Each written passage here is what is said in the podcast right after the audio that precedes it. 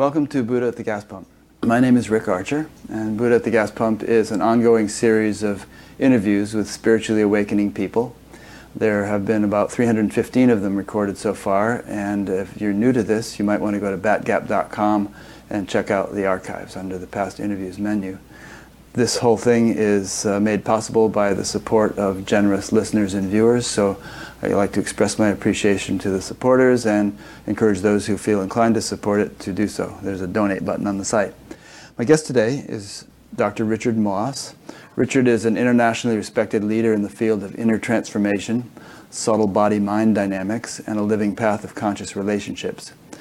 In 1977, Richard was a practicing medical doctor when he experienced a spontaneous spiritual illumination that awakened him to the multidimensional nature of human consciousness. We're going to be talking about that. This realization profoundly transformed his understanding of the roots of emotional suffering and inspired him to explore the almost limitless human potential for growth and healing. Impelled by this opening, he released the practice of medicine, in other words, he retired from it, to devote his life to mentoring individuals and couples whose lives have brought them to the point where they hunger to explore the mystery of their being. Whether called to his work by their soul's yearning to awaken and grow, or impelled by a health, career, or relationship crisis, his comprehensive and evolutionary approach to healing and forging loving relationships has transformed the lives of tens of thousands of people. He's particularly renowned for the innovative, experiential nature of his workshops and longer retreats that offer individuals direct experience of life changing states of consciousness and provide them with very effective models and practices for ongoing personal growth.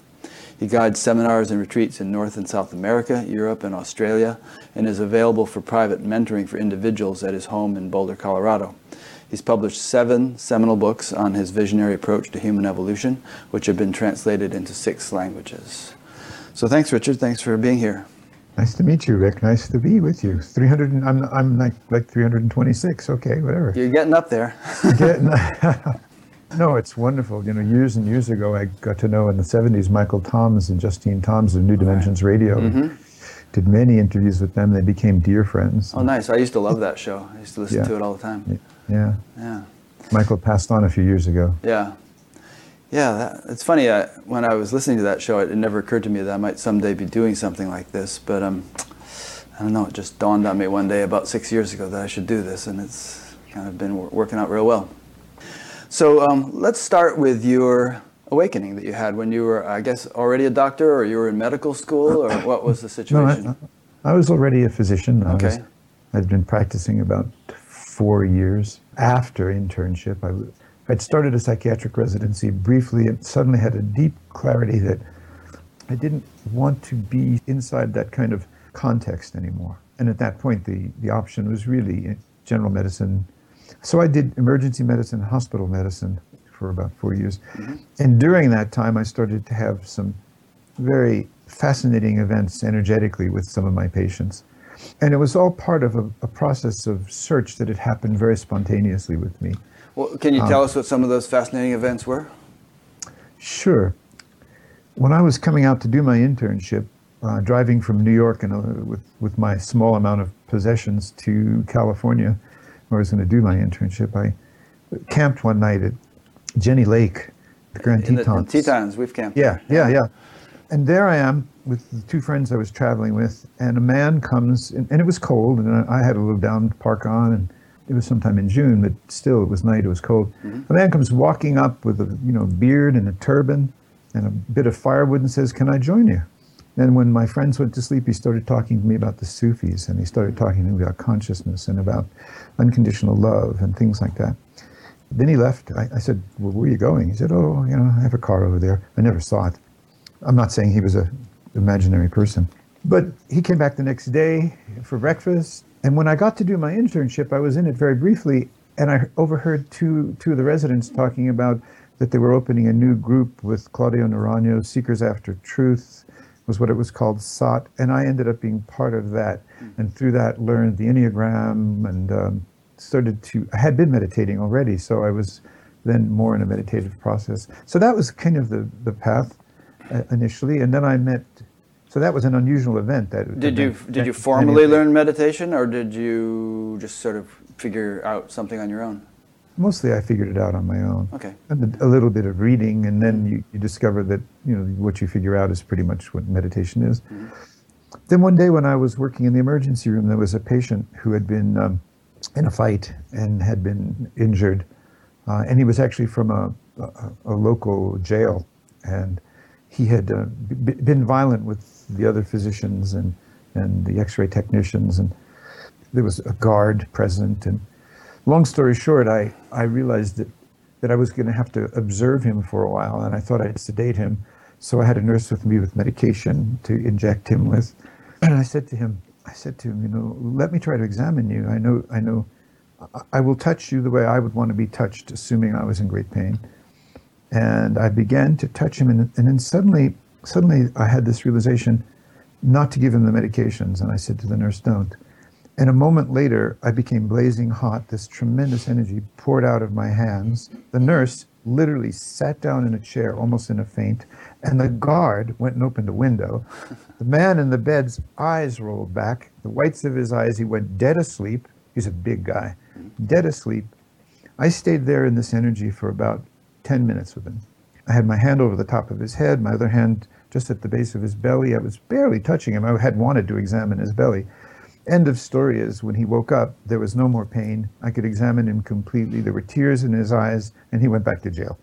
And when this happened, there was a voice, which was not my voice or any kind of thought, and it said, You have nothing to share with this man except love. And at, that was the moment when my hands lit up. Interesting. So after that, I just, I, I said to myself, Oh my God, I've been meditating, I've been exploring consciousness. I'd met a former physician named William Brugh Joy, who wrote, wrote a book called Joy's Way, and, and had already been shown how to scan and sense energy fields. So I was familiar with energy. I was a young man, but and I was curious about the, the role of energy in medicine and healing. Way back in whenever that was, 1977, 76, probably 76. So I took a leave of absence, and, and in fact, I didn't go back. And shortly after that leave of absence, I had this experience that I've chronicled in some of my books, especially the book called The Black Butterfly, in which uh, suddenly this tremendous energy just exploded. I guess we can call it Kundalini. I didn't know what to call it at the time. Cosmic consciousness or something. But at first, it was an extremely intense experience of loss of boundary. I was, everything was vibrating. I could like see into the insides of animals and You mean like you'd see their organs and things like that? Yes, yes. And as if they're just vibrating molecules, the land around them is vibrating molecules, the air is vibrating, everything was vibration. I was vibration. And it was very terrifying at one level because my ego was holding on Yeah, I was going to ask you, did this freak you out a little bit? Uh, It did, but Yeah. having been a physician, have, I knew that I wasn't having a psychotic ec- episode. I could objectively report my experience. I wondered whether it was some sort of adrenal tumor or something, but I ruled that out just with self-examination. And so I didn't truly know what it was. And after many days, uh, a friend, a friend, a Jungian analyst friend, a older woman, um, synchronistically showed up at the very same time that this experience started with me. I didn't expect her. And I en- ended up staying at her house and she took care of me. And one afternoon I was sitting in her backyard. why did you need taking care of? Were you incapacitated oh. by this a little bit? I needed companionship. I needed some grounding. It was it was profound. It was Powerful, yeah. powerful, powerful. I wasn't, you know, I, I was not incapacitated. I just was incredibly vulnerable. I was raw beyond words. Mm. What I began to do was I simply began to observe myself very carefully. And I would say, oh, this is a thought. That thought's creating this sensation. This is a future thought. This is a past thought. The, each one of these thoughts is generating a sensation. Oh, now I'm judging myself. Now I'm judging my circumstances. Now I'm judging. And I was just watching every thought. And this was going on almost day and night. There was so much energy running through me. I was really not sleeping well. And around the third day of that, I was sitting in the backyard and I suddenly saw a black and a white butterfly dancing in the air. And they landed on a branch that was kind of hanging down not far from me, just a few feet from me. And they started mating. And they were mating. And then when they finished mating, they danced around in the air and the black butterfly landed right center of my forehead and bam. The experience went from being terrified to being absolute stillness, oneness with everything, perception and perceiver, all unified. And then, then the words reverberated in me I and the Father are one. Um, again, not thought. And so began or continued this process, or that was really the beginning of, of all of my teaching. So, what do you make of that in terms of the butterfly? It's very Carlos Castaneda ish, an omen, a, a kind of an external thing, kind of coinciding with or corroborating in some way a, a subjective development. What, what do you make of the subtle mechanics of that, or the significance, or the symbolism, or anything like that? It came days after my 30th birthday. The butterfly is a symbol of transformation. My mother profoundly loved butterflies. When I was a child, I caught butterflies and, uh, sadly to say, mounted them. Mm. You know, but when you're young like that, you, you don't realize what you're doing. It's cruel. You just, I thought it was a fascinating way of learning and looking, and it was my kind of the preamble to my interest in science, which still continues. I thought you'd ask me about this, and people do, and, and, and I've written in it my books. And that period of life, that, that period of awakening, it, it, it, even to this day, I can't explain it. I don't understand where it come, came from or why. I know it's not common to have it that deeply and to integrate it. But I do know that, that it is not an uncommon experience.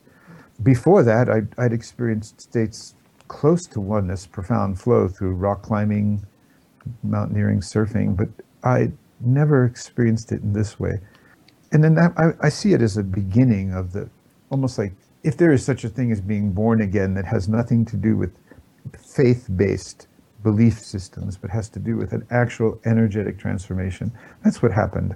The Richard Moss before that just, he continued, he continued with his neurosis and anxieties and needs and fears the new person knew that that was not me, that that was, you know, that that was the construct that of a developmental stage we can call e- ego or me, mm. the me I concept concept that we all have.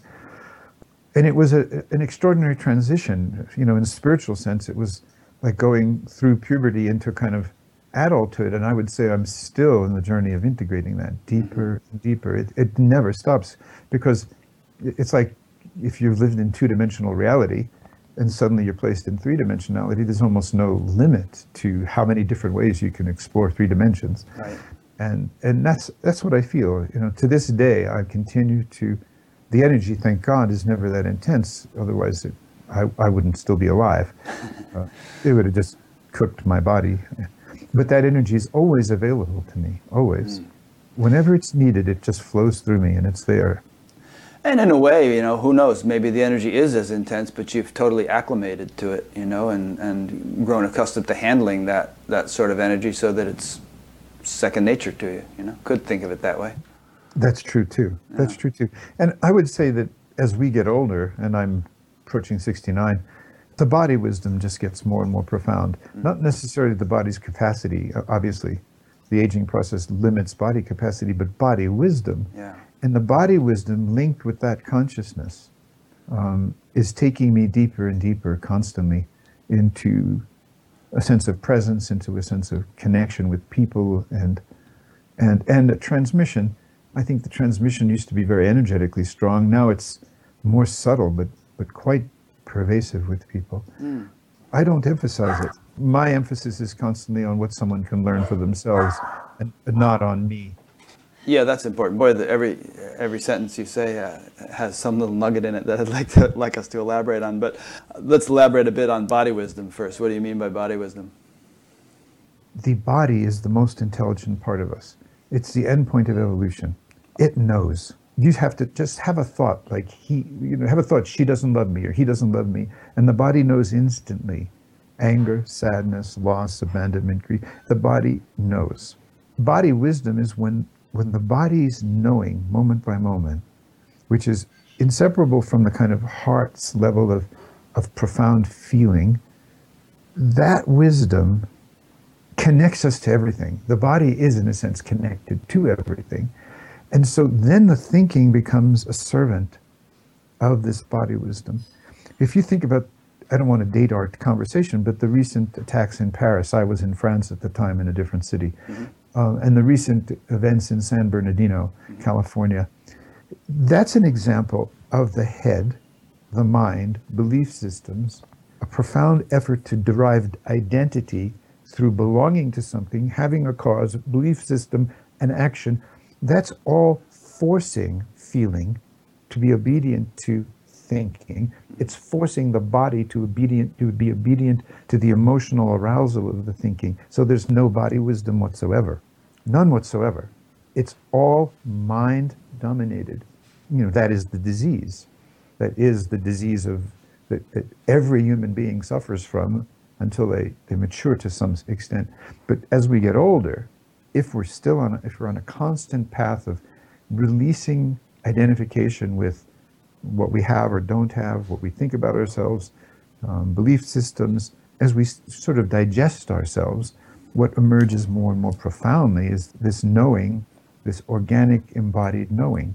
And it really is, it's part of the sky, the air, the life everywhere. It, it is part of Gaia.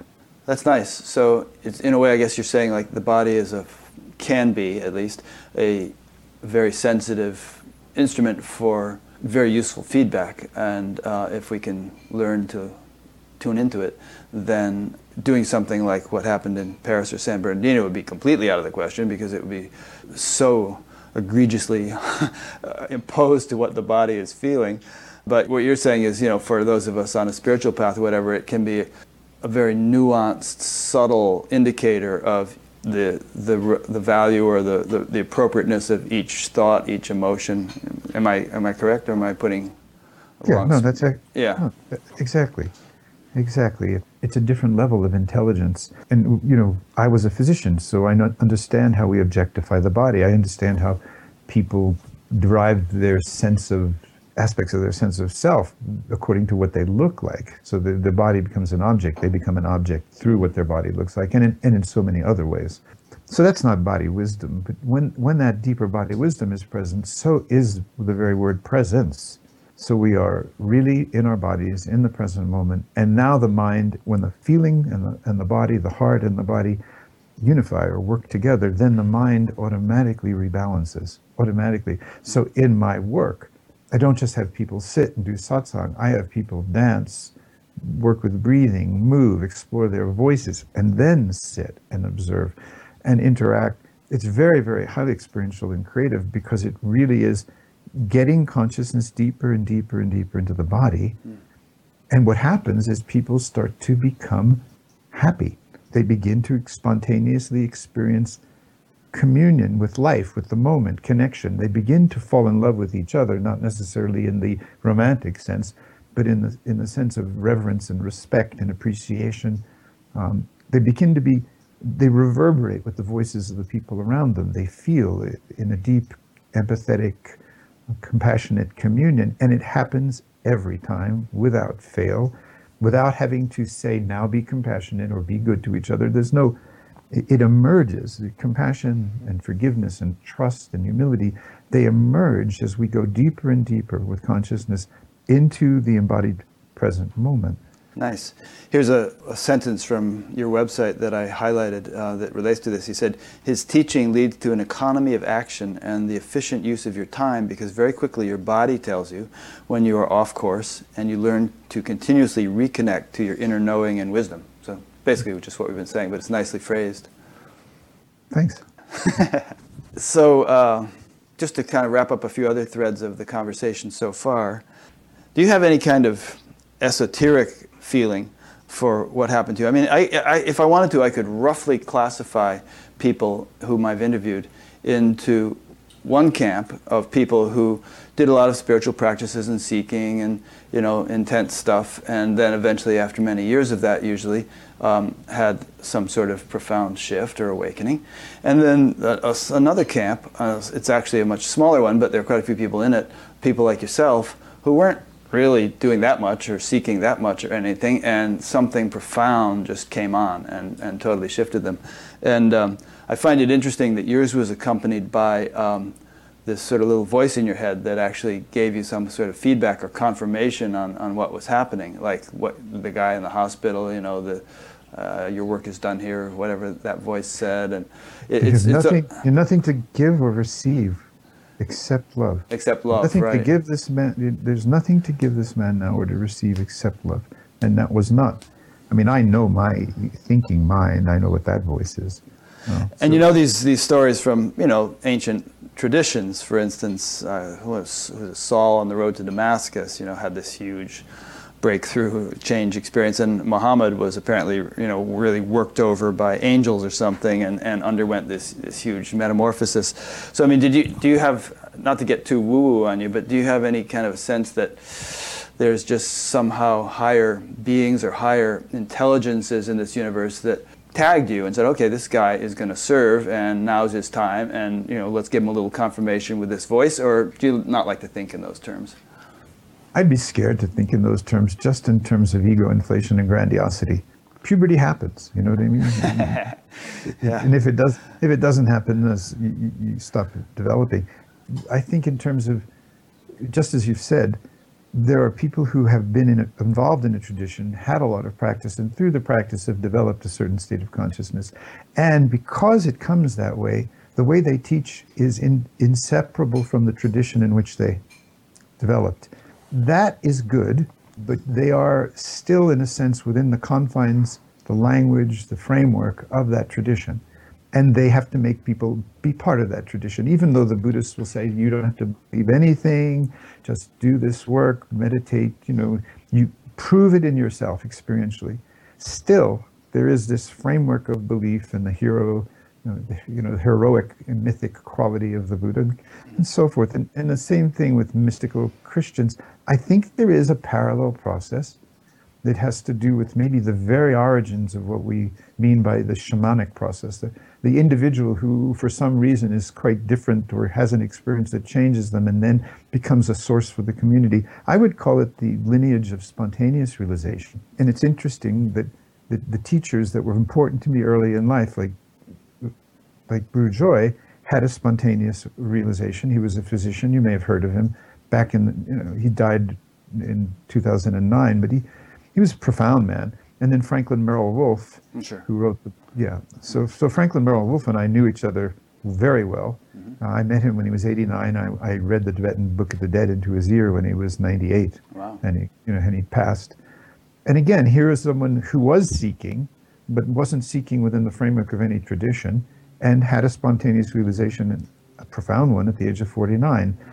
I was seeking too but I, I, I, was seeking without any kind of framework. I was not part of a teaching. I didn't have a, a sense of lineage and context. I was just broadly seeking because I came alive in rock climbing, I came alive in skiing, I came alive in dancing, I came alive in those places, and I was unhappy. There was a place inside of me from early in childhood that didn't feel safe, that had compensated by being smart, that had done all the psychological things we do for, let's say, call it psychological survival, so psychological functioning. And something inside of me was hungry, but I don't didn't know what it was for. Nor did I really know that the kind of experience that I then lived at the age of 30 even existed. Yeah. So I'd never. I'd, so in a way, out of my innocence, um, I was able to live something with with a profound originality, and now I can draw on the deepest parts of Sufism or Buddhism or Kabbalah or mystic Gnostic Christianity and and and yoga and and Dzogchen and you're and not, I know you're not locked into any one thing. Yeah. No, but and, and, I know what they're talking about. I know it in, from my experience. I lived it. Mm-hmm. You know, so someone will say, "Well, you teach Dzogchen," and then they'll say, "Oh, well, you're teaching Sufism," or "Were you're," And of course, I am because at the root of all those those mystical paths, you know, actual spiritual paths that involve practice, not just belief, there is a fundamental experience of realization. Mm-hmm. And, and so having that spontaneous realization, that fundamental realization spontaneously, means that in a way, I am both an appreciator of the traditions, can take the best from all of them, but I'm not confined in any particular sure, tradition. Yeah. That doesn't mean in any way that I feel superior to the traditions. I, have learned so much from them. They have a, a, a profound wealth. It's just that there are people who, I wouldn't say I have a really large audience, I've had a very profound following. But these people do not want to, they don't want a guru. They don't want to line up, they don't want to put on clothes, they don't want to join a religion. They've already outgrown one or two religions, probably. so when I have someone who's a Catholic priest who works with me, or a Jungian analyst that works with me, or a, a Muslim that works with me, they're given a chance to discover their spiritual tradition in a completely new way that makes it more alive because my experience gives me the capacity to look at their, you know, Jesus' experience and Buddha's experience and all of the experiences that these people, Muhammad's experience, through the perspective of my own experience. Yeah. Uh, which I, you know, I'm not saying I'm a Buddha or. No, you've kind of tuned into the experiential nature of the perennial philosophy, and so there's a resonance with all the traditions, you know, because you're kind of the of. perennial philosophy comes after the experience. Yeah, yeah, yeah. That's why I'm going to say the experiential, the experiential nature of the perennial. Yeah, and then that philosophy, and then you're quite comfortable with all the expressions of that because it's your experience. It, if when I study them and when, when I look at some of the deep you know deeper parts of Jung or some of the poets like Walt Whitman, the mm-hmm. deep mystical poets, and I go, oh yes, of course, thank you, thank you, thank you, thank you. sure. you. Yeah, there are a couple of well-known teachers who uh, who could probably say the same thing you're just saying, which like Eckhart Tolle, for instance, who wasn't really locked into a tradition, had this experience, and then began to sort of put things together after after that experience dawned, or um, Adyashanti, who was in a Zen tradition, but then after his awakenings, just uh, became very sort of all embracing and eclectic and deeply studied and appreciated all the different traditions. So, and and the, your point about the people not wanting a guru, this seems to be a stronger and stronger sentiment among spiritual people and seekers. Um, and there's there's the downside of it in which people say, oh, I'll just be my own guru, and you know I don't need a teacher and all that stuff, which I think is can be kind of trivial and, and keep one stuck in for a long time. But then there's also the the reaction to the problems that have arisen with so many different teachers and gurus, and and the um, the hierarchical inequity that is usually there in those situations where you you know there's this teacher who is you know in a place where you're never going to be. so, uh, you know, there's there's something about the peer-to-peer nature of teaching, such as you seem to be doing it, that is appealing to a lot of people these days. Exactly. I mean, what, what people say to me is that what we what they really appreciate is that I'm living my human experience side by side with them. Right. You know, th- you know, there's I'm I'm I'm living the path of relationship, the pains of separation, the the the, the struggles, the suffering, the, the compassion for the world, the, the sense of helplessness in front of some of the, you know, the, the, the, the enormity of some of the craziness. Um, and, and, and yet the transmission that comes since that awakening uh, is, is so indisputable. And since I'm, I'm simply saying, okay, well, that's the transmission. Richard is a man, and Richard is more than a man. But I would never, neither in appearance nor in languaging, be the more than. To me, it, it's I never lose touch with the most basic aspect of myself, or the most basic questioning in myself, or the most the basic most basic vulnerability in myself. Yeah, and you would probably and say the same thing to your students, wouldn't you? I mean, put it metaphorically, you would say you're all waves and we're all the ocean. You know, both. Sure, and metaphorically, that I would say that I would basically say, you know, don't run away from fear. You, every time you there's fear, you know, that's an opportunity to find out what you believe that isn't true in some way. And, and um, it's an opportunity to choose whether you're going to keep your heart open or not, whether you're going to become self involved or not. And if you have some sort of a, an expansion or breakthrough, are you going to become self important? Is it going to become another adornment for your personal identity, your ego? Or is it just going to move you into deeper and deeper humility? Mm-hmm for me, that humility doesn't mean we become passive or inactive. It just means that there's nobody doing it particularly. We're instruments in a sense. Beautiful, um, beautiful. I love that sentiment and that we're instruments of the divine, you know.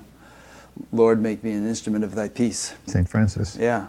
And this, this thing about the humility and, and all, it's, it's a very important point because I, I see so many examples of people having awakening, perhaps assu- assuming a teaching role, perhaps prematurely, you know, in many cases. I, mean, in Zen traditions, they say you should wait 10 years after your awakening before you begin teaching. And, and then it begins to go to their head. And, you know, things get more and more messy. So I really appreciate your emphasis on, on humility and your humanness. It's an emphasis simply because at every step along the way, I'm sure trust has become, you know, much more profound in me now than it was when I was younger, but I've always had to deal with self-questioning, with doubts, with fear and vulnerability and mm-hmm. uncertainty. There is certainly a voice that knows, or an energy that of, of that's balanced that comes through. But I don't lose touch with the man myself that has made a lot of mistakes in the journey of love and and um, uh, and intimacy, and and continues to want to discover what's possible between human beings, and um, that's great. So, so it, it's it's not a it's not like if you have integrity, then you then you say, here's and, and as the shadow emerges and, and is integrated and digested and it would be impossible for it to go to my head at this point. And, and, and, really, all along, thank God, I was sort of protected. I was protected by my insecurity. I was protected by my, my own internal real knowledge that, hey, wait a minute. I mean, these incredible things are coming through you, and you're teaching, and it's affecting people's lives, but you're learning all the time, and you're making your own mistakes, and, and I don't disguise them. Yeah. So, so anyone that's around me gets to see that. Um, and so this has been nearly 40 years, right? Yeah, so very close.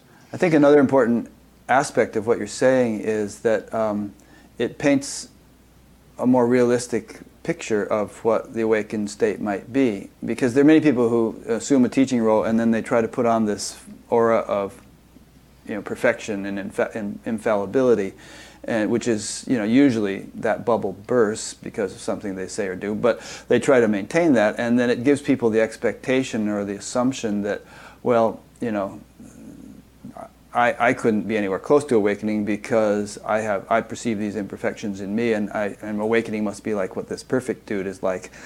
I think you're painting a much more realistic picture of it and I think that's um, much more helpful to people. I just want to interject before you respond to that that um, for those who are watching this on the live streaming, there are about 30 people. Um, if any questions occur to you, you can go to the upcoming interviews page on BATGAP, and there's a form at the bottom where you can submit the question, and I'll ask it of Richard. Okay, back to you. I love this. I, I, I love just the space we're in in terms of what we're looking at and what we're talking about. So thank you. Was, it made me curious about your background.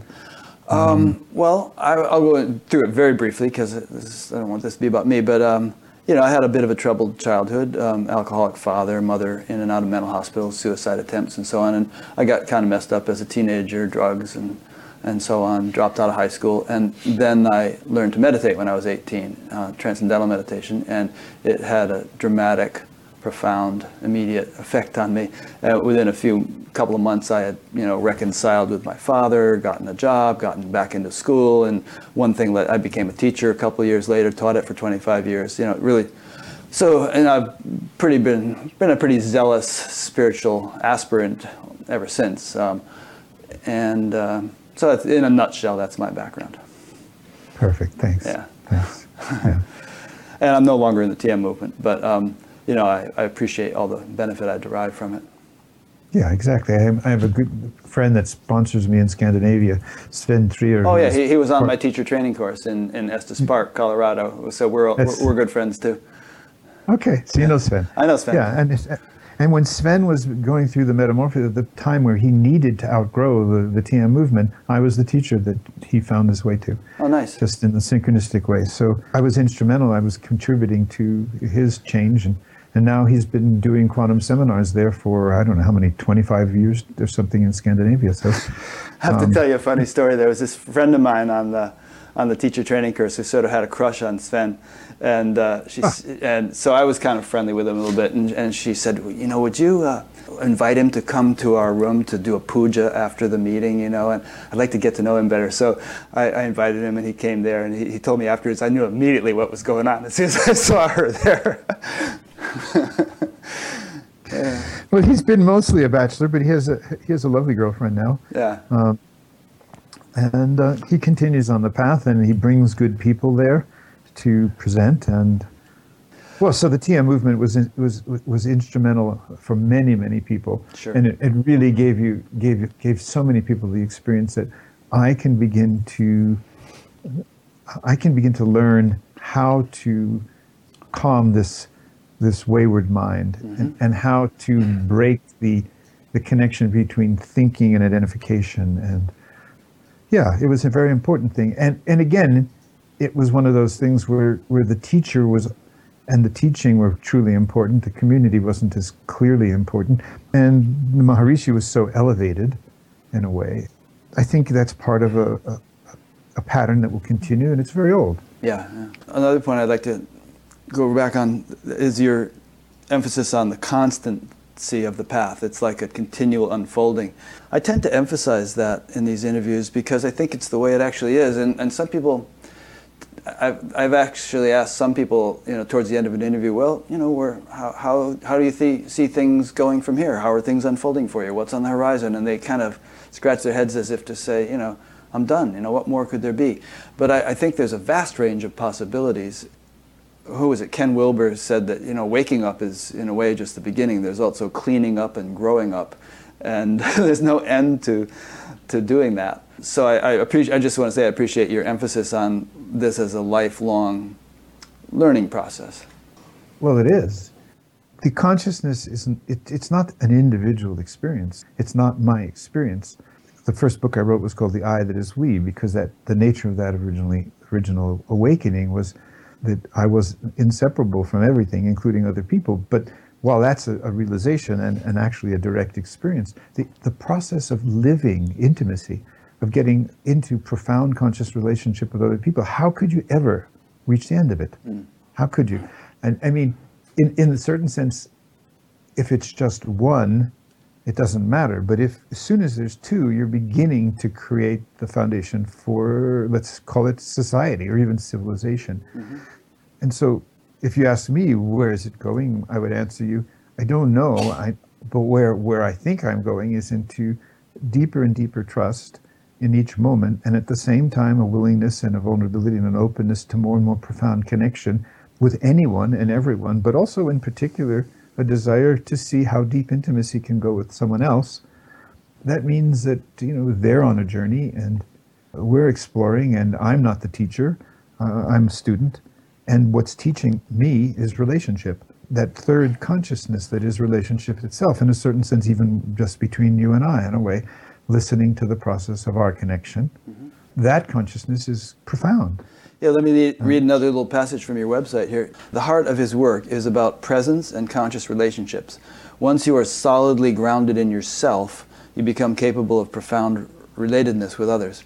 He believes it is the relational field created between awakening people that actualizes and transmits an evolutionary paradigm of consciousness that is essential to resolving the deep challenges of our time.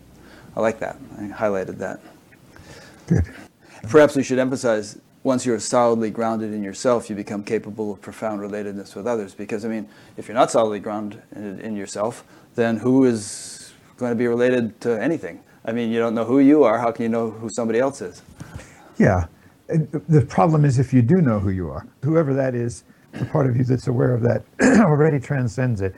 In a certain sense, there's no knowing who we are there's being there's being and and when someone says they know they're enlightened i go yeah so what part of you knows that or, uh, i was once asked to do a review for so, a teacher's book a particular teacher and i could see i could feel i could smell taste the ego in it so i wrote back to him and i said you know there's a lot of good stuff in this book but i can really feel your shadow in it and people like us we should talk and, and look at these things together how about how about we just do that? But but I can't write an endorsement for the book.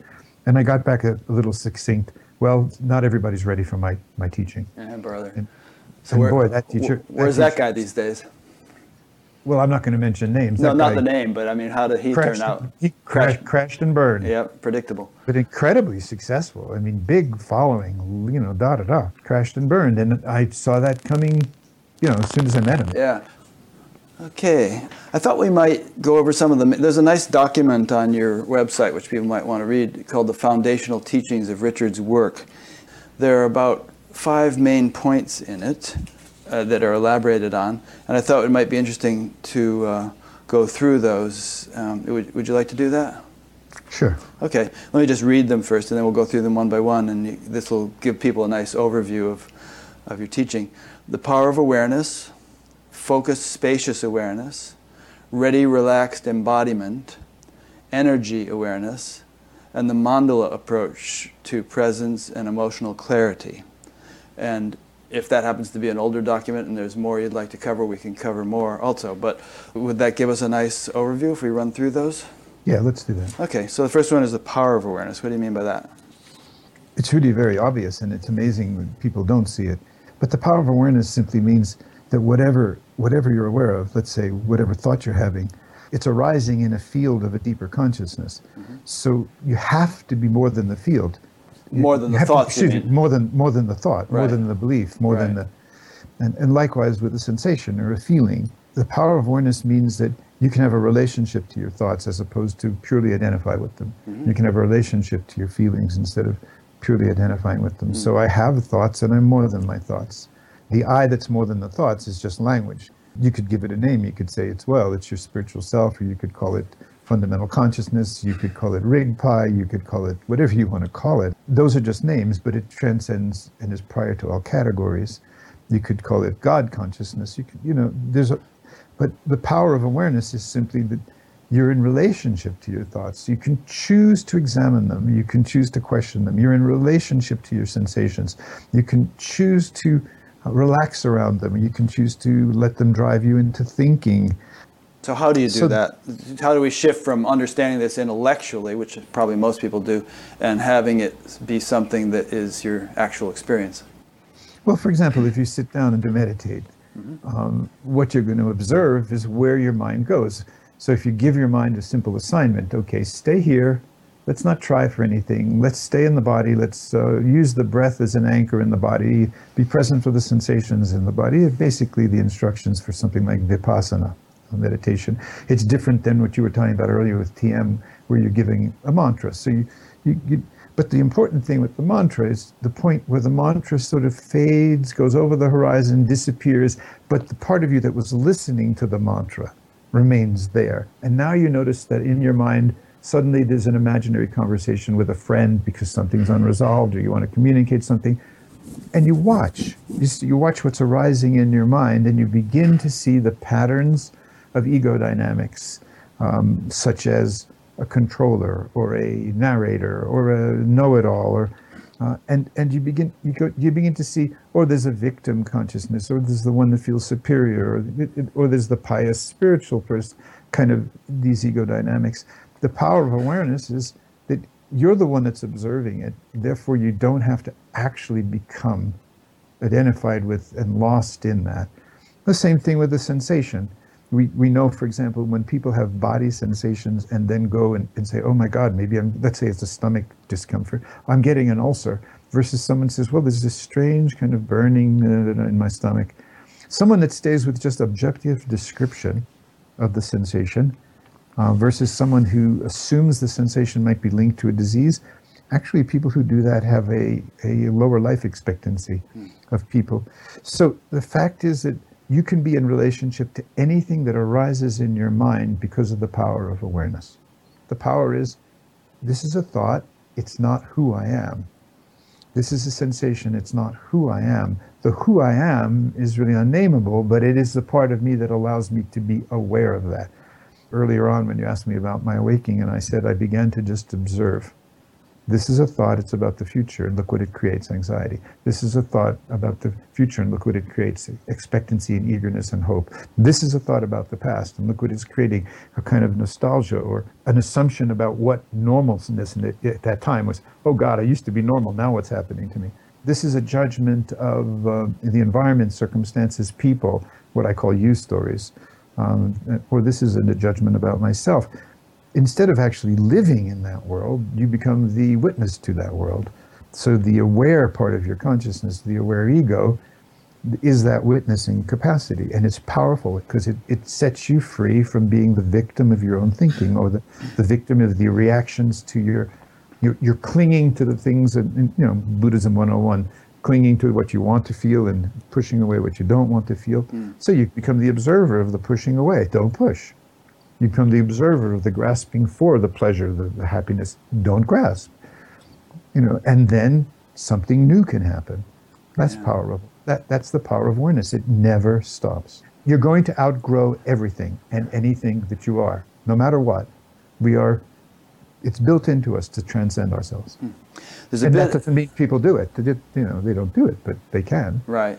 There's a bit of a prescription description issue here, where you know you, you often hear teachers describing their experience, the way they function, kind of offering that description as a prescription. It's like this, this audience is sitting there listening and they're, they're hearing how this guy functions and they're, they're kind of getting it. And to a certain extent, I think a description can be a prescription where you can sort of, it can awaken in you a sort of an appreciation for how another person experiences and you can begin to inculcate that in yourself. But uh, there's also a problem, I think, in that very often people have difficulty bridging the gulf between you know their experience of what the guy is describing, which might be very rudimentary and, and you know kind of a little fledgling stage of it, and you know the full full blown ability to not be gripped and, and overshadowed and identified with your thoughts. So um, how would you address that concern? Well, somebody sees a four-year-old has not had his first bicycle sees some kid that can do flips on them, you know, or ride on one wheel, and is that person going to say, "Oh God, I'll never be a good bicycle rider," or are they going to become really inspired and say, "Wow, when am I going to get my first bike?" And you know, the Dawn Wall was climbed for the first time in Yosemite last year by two young guys, or earlier that, this year. Yeah. Incredible. That was not physically, physiologically, or even mentally potential possible 20 years ago. Mm you know, 20, uh, 30 years ago for sure. So my answer to that, that is, I'm in the shower, real experience, right? Mm-hmm. Um, I, am a bachelor now. After 38 years of serial monogamy, my last the, the, my last relationship, she decided to leave because her grandchildren were born. It was time to go back to England. Our relationship wasn't working well enough, and there were other real obstacles like no health insurance for me there and no health insurance for her here. So she left, and I grieved. Okay, it hurt, and I love her, and love never stopped. Mm-hmm. Now, so I'm in the shower, and I hear myself thinking. I'm trying to describe to someone what it feels like to feel this aloneness, and suddenly my mind goes, my my aware self goes, oh, imaginary conversation, self-justifying about your own self-pity. And the moment I said that to myself, bam, it stopped. And now there's just the sensation of the water, and I'm showering, and it's delicious. Bam. Okay, so now that's because I practiced. Yeah. You know, I've practiced for decades and decades, you know, stepping back into the present moment, just starting all over again. There's a whole chapter in one of my books, well, The Mandala of Being, which is about learning to step back into the present moment when you recognize what your mind is doing. So, yes, it is both prescription and description. Um, and I like that, uh, that, that, that differentiation. Um, the, the point is, there's no, you don't just wake up. You're not, that enlightenment is, is, is like a mustard seed, Jesus says in the Gospel of Thomas. It's, it's the smallest of all seeds, yet it can grow to a shrub that shelters many people. In Dzogchen Buddhism, they don't talk about anyone ever staying in that state of full awareness all the time. It's that they have, they ex- access it first in just moments. Mm-hmm. That moment you step back into the, the moment you, you know, someone says to you, what part of you is listening to us right now? And for a split second, consciousness turns back to look for that part. For a split second, or if I say to you, if you're not understanding this conversation wherever you are right now, what if you just say to yourself, who would I be right now if I just trust? For a split second, something inside just goes, oh. Now, what if that split second happened 50, 500 times a day. Initially, what if it happens, you know, so it sounds like a formula, and at first it has an effect, and then after a while it doesn't, but then gradually you keep resting into relaxing, relaxing, mm-hmm. relaxing into focused, spacious awareness. Yeah. Okay. That's nice. and that actually gets us on to our second point here that we were talking about the power of awareness. Now we're talking about focused, spacious awareness. And, um, and I think you're your bicycle analogy is good. The little kid watching the guy do flips, you know, you, you start riding the bicycle and you get better and better at it. It doesn't happen overnight, but you know, you, you develop muscle memory and all kinds of skills and eventually you're doing flips. Exactly. And there's absolutely no shortcut in the spiritual path. There is no shortcut. You can borrow your identity from your belief system and your club or your tribe or your gang or your sect, but if you keep exercising the power of awareness again and again and again, you're going to come back to this present moment. And if you try to describe what is this when you come back to the present moment, it's paradoxical. Yeah. In the one, in the one hand, every perception is vivid. And so, in that sense, there's a precision of focus.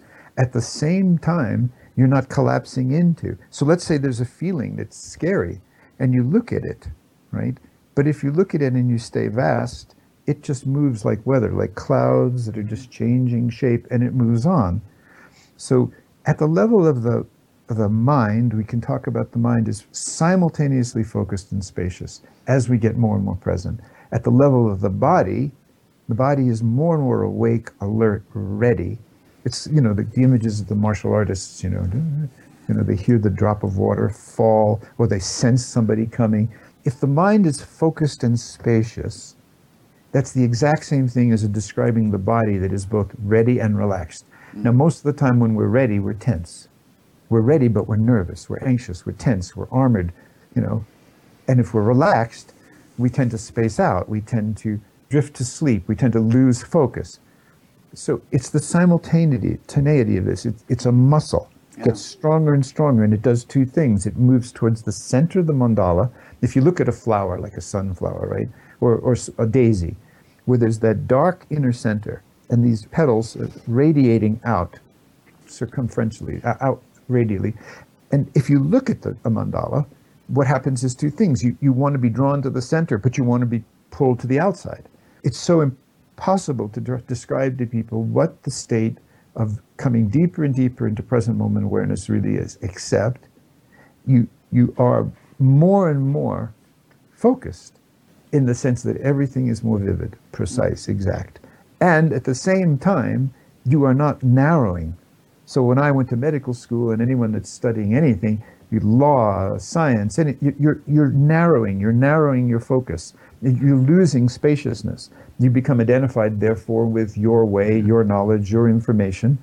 But in the path of, of, a, of developing ourselves consciously, we're doing two things. We're, we're, we're extending into limitless mind, and every perception is vivid. We're coming deeper and deeper into the body so that in a split second you could respond to something. But at the same time, you're profoundly relaxed. Now, if you're really ready all the time and not relaxed, then any stimulus is going to scare you or overexcite you or overarouse you. And you're going to go into nervous exhaustion, literally neurological exhaustion. You're going to go into post traumatic stress. You're going to, you know, if you cannot find that place of relaxation at the same time, mm-hmm.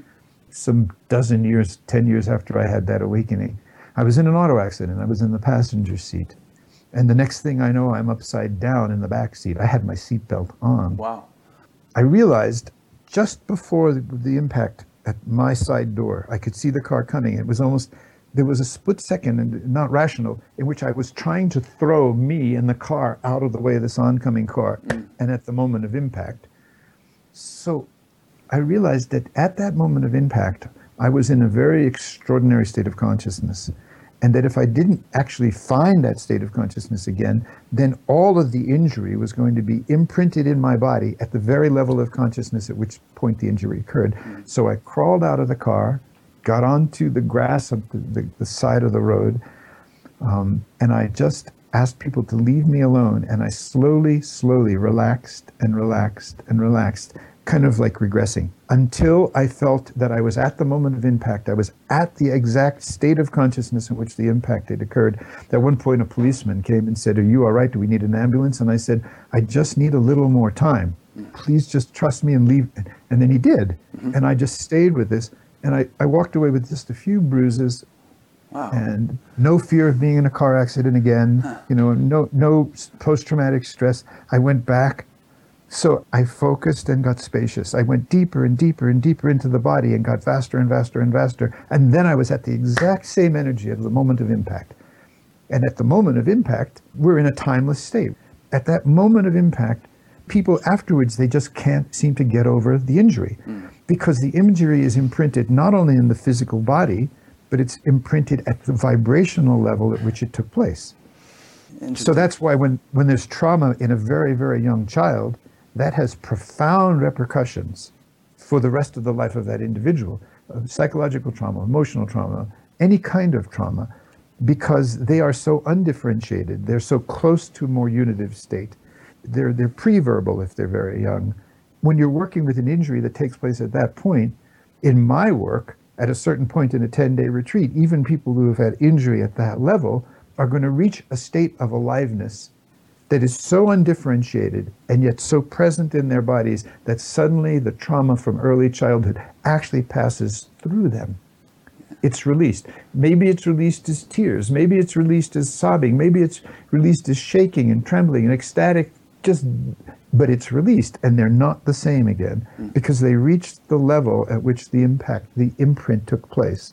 So that's what that's what the power of awareness is. That's what it means to be both ready and relaxed, focused and spacious. You're going deeper and deeper and deeper. As a practice, you know, sit down, find a sensation like the air moving through your nose, but don't lose the and be in your body. Don't lose the awareness of sounds and the space around you, and that's spatial in a physical sense. I mean, right now we can all imagine that we're on planet Earth, and that's big. You know, most people aren't going to actually imagine they're even in the room they're in, or the building they're in, or, or the city they're in, or the part on the Earth they're in. And then if you want to get bigger, well, the Earth's rotating around the sun, and now we're in a solar system, and then we're in the Milky Way galaxy. That's spatial. So it, it, it's a spatial suggestion of limitlessness or vastness. But mind itself or consciousness itself is not spatial, but it's it's the great space. It's it's limitless, it's vast, and within that are constantly arising sensations and feelings and thoughts and perceptions. So the experience you actually have would, after you emerge from a period of deep meditation or after you've finished, you know, being totally focused on a rock climb, is that everything is alive. You're alive. Everything you perceive is alive. And in that state, of course, the ego will then come back in and say, "Oh, I love to do this. Now I'm going to become a rock climber." So it becomes part of identity again. But there is this process of learning through the body to be ready and relaxed, learning through self observation to be focused and spacious. They're really not separate. Mm. And I, I find sometimes that going through the body is actually easier or, or let's say, more useful than just trying to sit in meditation. Mm. Um, or both. I mean, a lot of times when I meditate, there's this like this CAT scan going on of my body, you know, and checking things out, and things are coming to my attention, and so on. Exactly. well, both is best. On this uh, spacious focus thing, uh, there's a quote from Padma, Padmasambhava. He said, my, my awareness is as vast as the sky, but my attention to karma is as fine as a grain of barley flour. Um, exactly what I'm saying. Perfect. Yeah. And I was reminded of um, earlier in the interview when you were talking about your initial awakening, you had to have somebody take care of you for a while. It's like you were vast, but you hadn't learned to integrate that vastness with, you know, focused aware, focused within boundaries, and um, and like you say about education or I mean, you know, you want your brain surgeon to be really focused on what he's doing. You want your, your commercial airline pilot to be totally focused on, on what he's doing.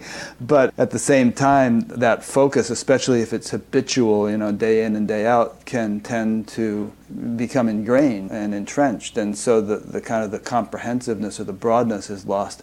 And so I, I, I'm just reiterating what you're saying, basically. But I, I think that one way of looking at spiritual development or enlightenment is the um, development or the culturing of simultaneity of vastness and specificity. You know, having the two so well integrated that you you can be flying a 747, landing it in a snowstorm, and at the same time be in cosmic consciousness or you know vast, unbounded awareness. And you will function better. Yeah, fun- absolutely, right. You, you, you'll, you'll act without knowing why you act. You'll know without knowing why you know by the way, I love your clarity. Thank you. Oh, thank you. Mm-hmm. I, I, was also reminded to suggest that there's been some research on meditation, I think specifically TM, but maybe other types, where they find that people habituate much more quickly to stressful stimuli as measured by galvanic skin response. So there's a loud tone or something, and, and you know, then the tone repeats itself at unpredictable intervals, whereas an ordinary person would tend to continue to react unnecessarily, perhaps, to those stresses. Someone who is in a more settled style of physiological functioning tapers off very quickly and doesn't uh, get stressed by uh, something. They, they kind of adapt to, to the situation. So I think this has a lot of implication for PTSD, and, and actually, meditation of various sorts is being used very successfully these days um, to treat people with PTSD, sometimes with quite dramatic and profound and almost immediate results. Yep. Yeah, exactly. Yeah. Uh, and also, what you're su- saying suggests something interesting about people habituate to a particular stress level or a particular level of arousal in the body. And one of the reasons I do long retreats is to try to get the body, to, to, to try to get that process to subside to a new level of balance, so that now now you have a, a deeper sense of what it's like to be really fo- focused, spacious, ready, relaxed, heartful, and then then the slightest thought will arouse you, and then you can just Settle back quickly in. release, mm. quickly release. And so I teach people to breathe five times, but I ask, you know, five focused, spacious breaths. For a moment, you're very precisely aware of the sensation of the breath, and you're allowing intuitively your mind to, to, to imagine your mind is limitless. And so you're coming toward that silence that, that has no beginning and no end. And at the same time, there's this precision, like a barley grain of karma, the precision of the sensation of your breathing for five breaths. Now do that 20 times a day. Each time you do that, here's your arousal level. Five breaths later, you're here. Then you get into the habit of your arousal level going up because you identify with your thinking. He doesn't love me. I have to do more. Now there's not enough time. I won't have enough money. That you know, the thoughts just arouse, arouse, arouse, arouse, arouse. Each thought, and then you go ah, five breaths, five breaths. Then you start to see your mind arousing. You go wait, wait, wait, five breaths, five breaths, and you take your arousal level. Nip it in the bud. Yes, and, and since not many people are going to be willing to to sit down and meditate for 10 days, and even if they did, their arousal level would come down so low that they could function without any stress for maybe three days, or maybe a week, or maybe a month. And then the habit, the arousal habit of identification with judgments about yourself, judgments about stories about others, the way you look at the future, the way you look at the past, um, it's going to start you're going to start having that instantaneous re- arousal with every thought. And if you don't stay alert and awake to go or if you start to kind of tense like this if you don't simply say okay how would i be right now if i just trust? You know? How would i be right now if it's just all given away i forgive now you only get that response for a millisecond initially but what if there's 50 milliseconds a day? Then something begins to imprint. And so the mustard seed happens again and again and again and again and again. The moment of Rigpa, again and again and again and again. Brief, but so you just start to, and so now this arousal level is much, much lower. What does that mean?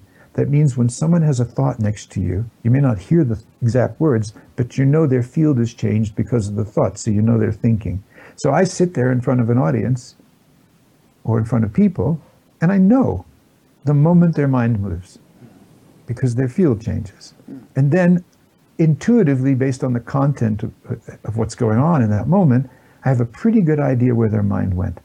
The kind of internal question, the kind of internal doubt, the kind of internal, you know, okay, that mind just jumped into the future. I can sense it. Hmm. Oh, that mind just made a reference to the past. Based on the past, made a jump into the future. I can feel that. I can see, I can sense it in the field because my arousal level is so, so still.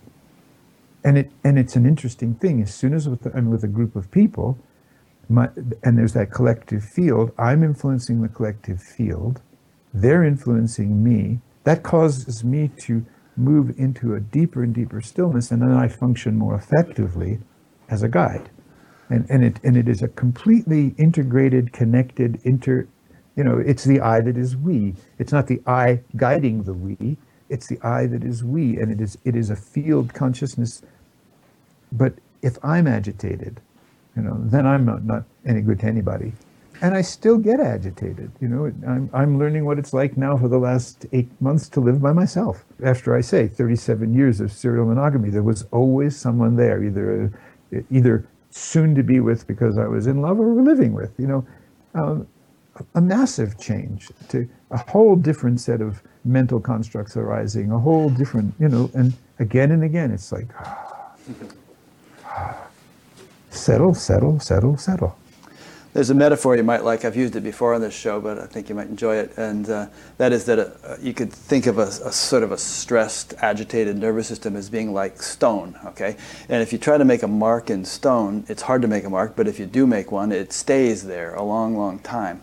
Uh, now, perhaps a less stressed, more settled nervous system is like uh, sand. You know, you can make a mark in sand. It's e- easier to make a deeper mark. In other words, you can register a deeper experience, and the, the mark doesn't stay very long, it gets washed away.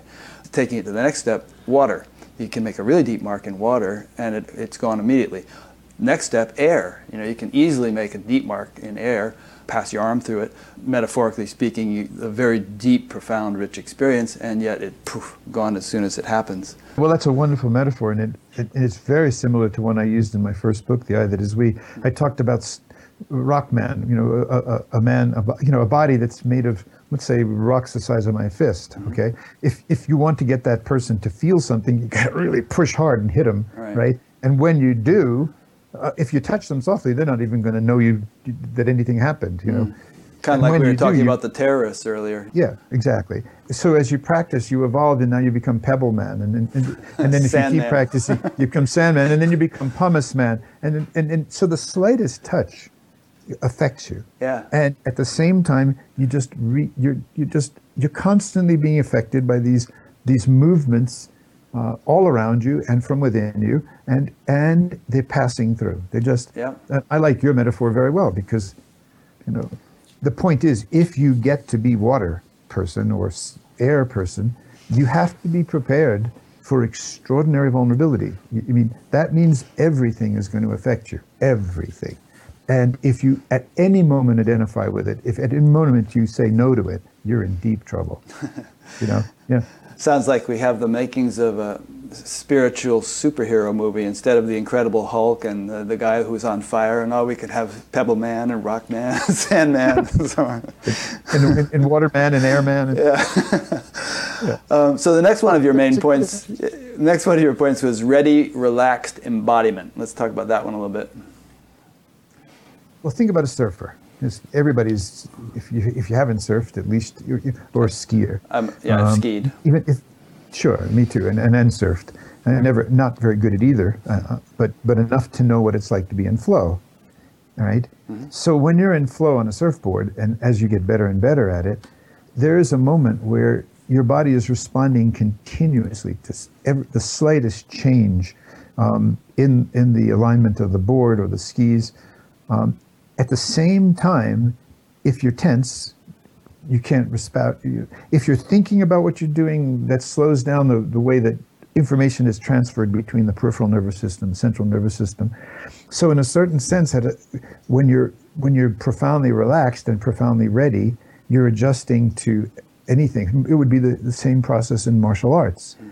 So in martial arts or in, in, in Qigong and in, and in Tai Chi, they're trying to teach people to be both relaxed and ready simultaneously. But every athlete that gets into a state of flow through whatever activity understands what that is. And things like surfing, which are very difficult to learn, and which the wave formation is changing all the time and the weather's changing all the time, you know, I'm teaching people with movement, with dance, with whirling, and and again and again and again. It's not just have an experience; it's understand that if if this experience suddenly moves you profoundly, it's because you're simultaneously very awake, very alert, and equally relaxed. Yeah, I was just reaching for this book on my shelf. There's this beautiful quote from Billie Jean King, and, and it, contains some other quotes too. It's by this guy I interviewed a while back, um, Craig Pearson, this, this Supreme Awakening. He quotes a bunch of athletes describing their experience when they're totally in the zone. And it's just what you're describing. There's this complete, like, effortlessness, as if they're not doing anything, even though they're involved in the most dynamic activity. You read accounts from real top level athletes, Michael Jordan and people like that, and it's like they're just kind of sitting back and relaxing while they're doing this incredible stuff, you know, in their sport.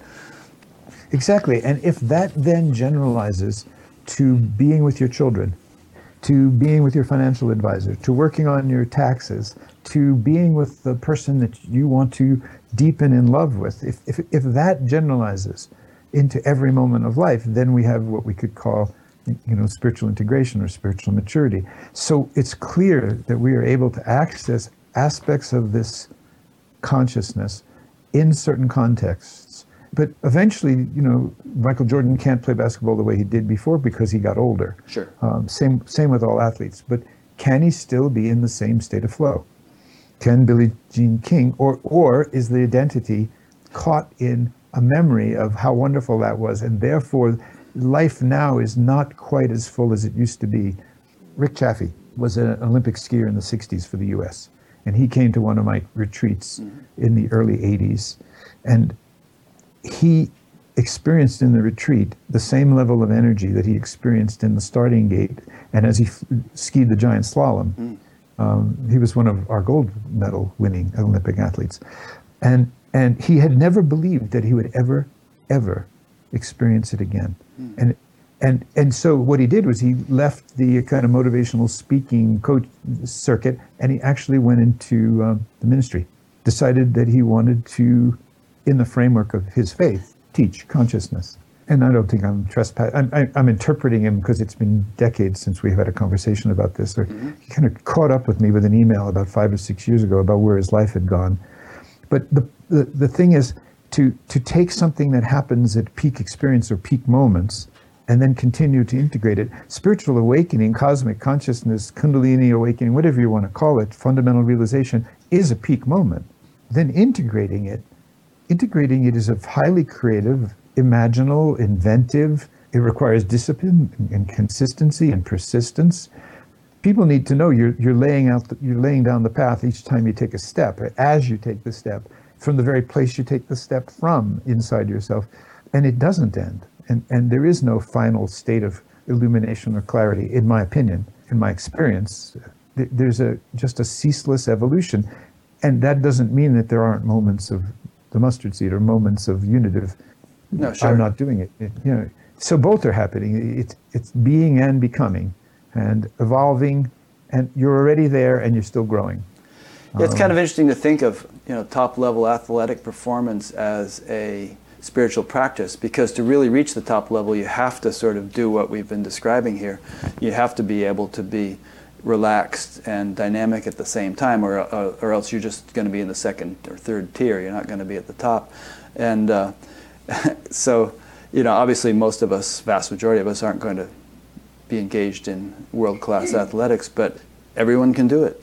Somebody who's in a wheelchair, you know, with, with an injury, can culture that same quality. There are ways of going about it you know, and, and hmm. a- athletics just happens to be one, and, and athletes tend to be famous, but it's something that's available to every human being.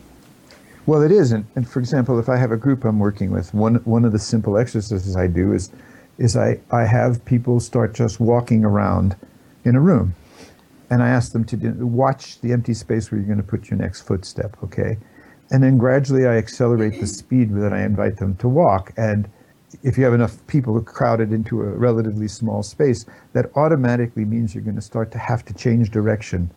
So you, you have to change direction even as you're taking a step because someone else is about to step into the same place. Because the only rule in, in this exploration is no collisions and don't stop. Don't stop for someone to get out of your way. You never stop, no collisions.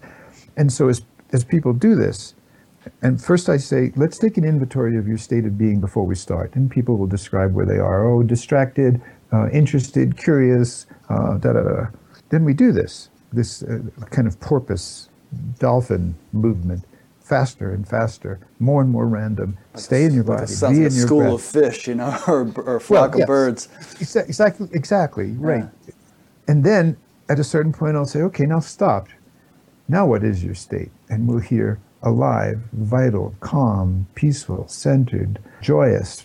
Okay, let's do it some more.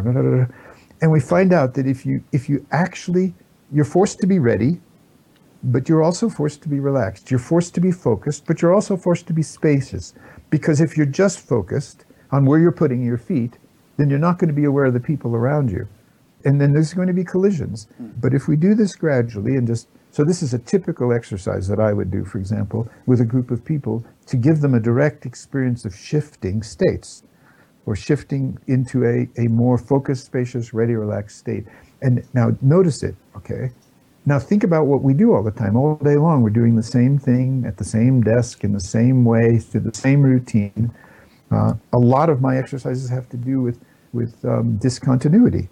We, we know that uh, Prigogine got a Nobel Prize for the theory of dissipative structures. If you add energy to certain systems, like if you put too much heat under your porridge and you don't pay attention, it's going to burn.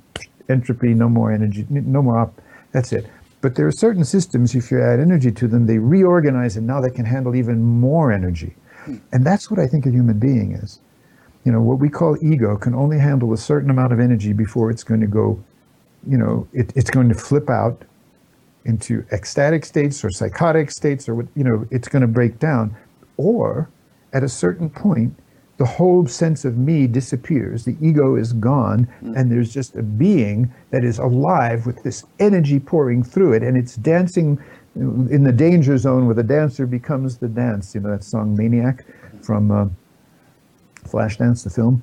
She's dancing to the danger zone where the dancer becomes the dance.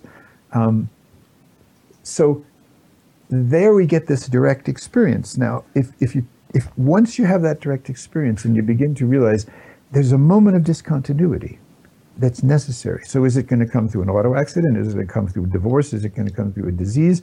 Or are you going to do something be like be really creative? Stop doing what you're doing now. Go play your piano. You know, go out for a run, but don't go for a run every single day because then it becomes the same pattern change your energy, change your activity, discontinuity, discontinuity, discontinuity. Good idea to change your career every seven years. I've heard some people recommend that. Um, go play, hang out with the grandchildren, and you know, be absurd. Uh, after I get done teaching, I, I I can't help myself. I do the most ridiculous puns and things. And when people will just, just I, I say to look, I, I've been so earnest and serious in a certain sense in communicating this work now my mind needs to go to ridiculousness and it just starts to play with word association and and it's you know it's silly. But i use for discontinuity i use singing you know not disrespectfully but of, of the of, but singing to the hallelujah chorus for example you know but making believe you're a trombone or a trumpet.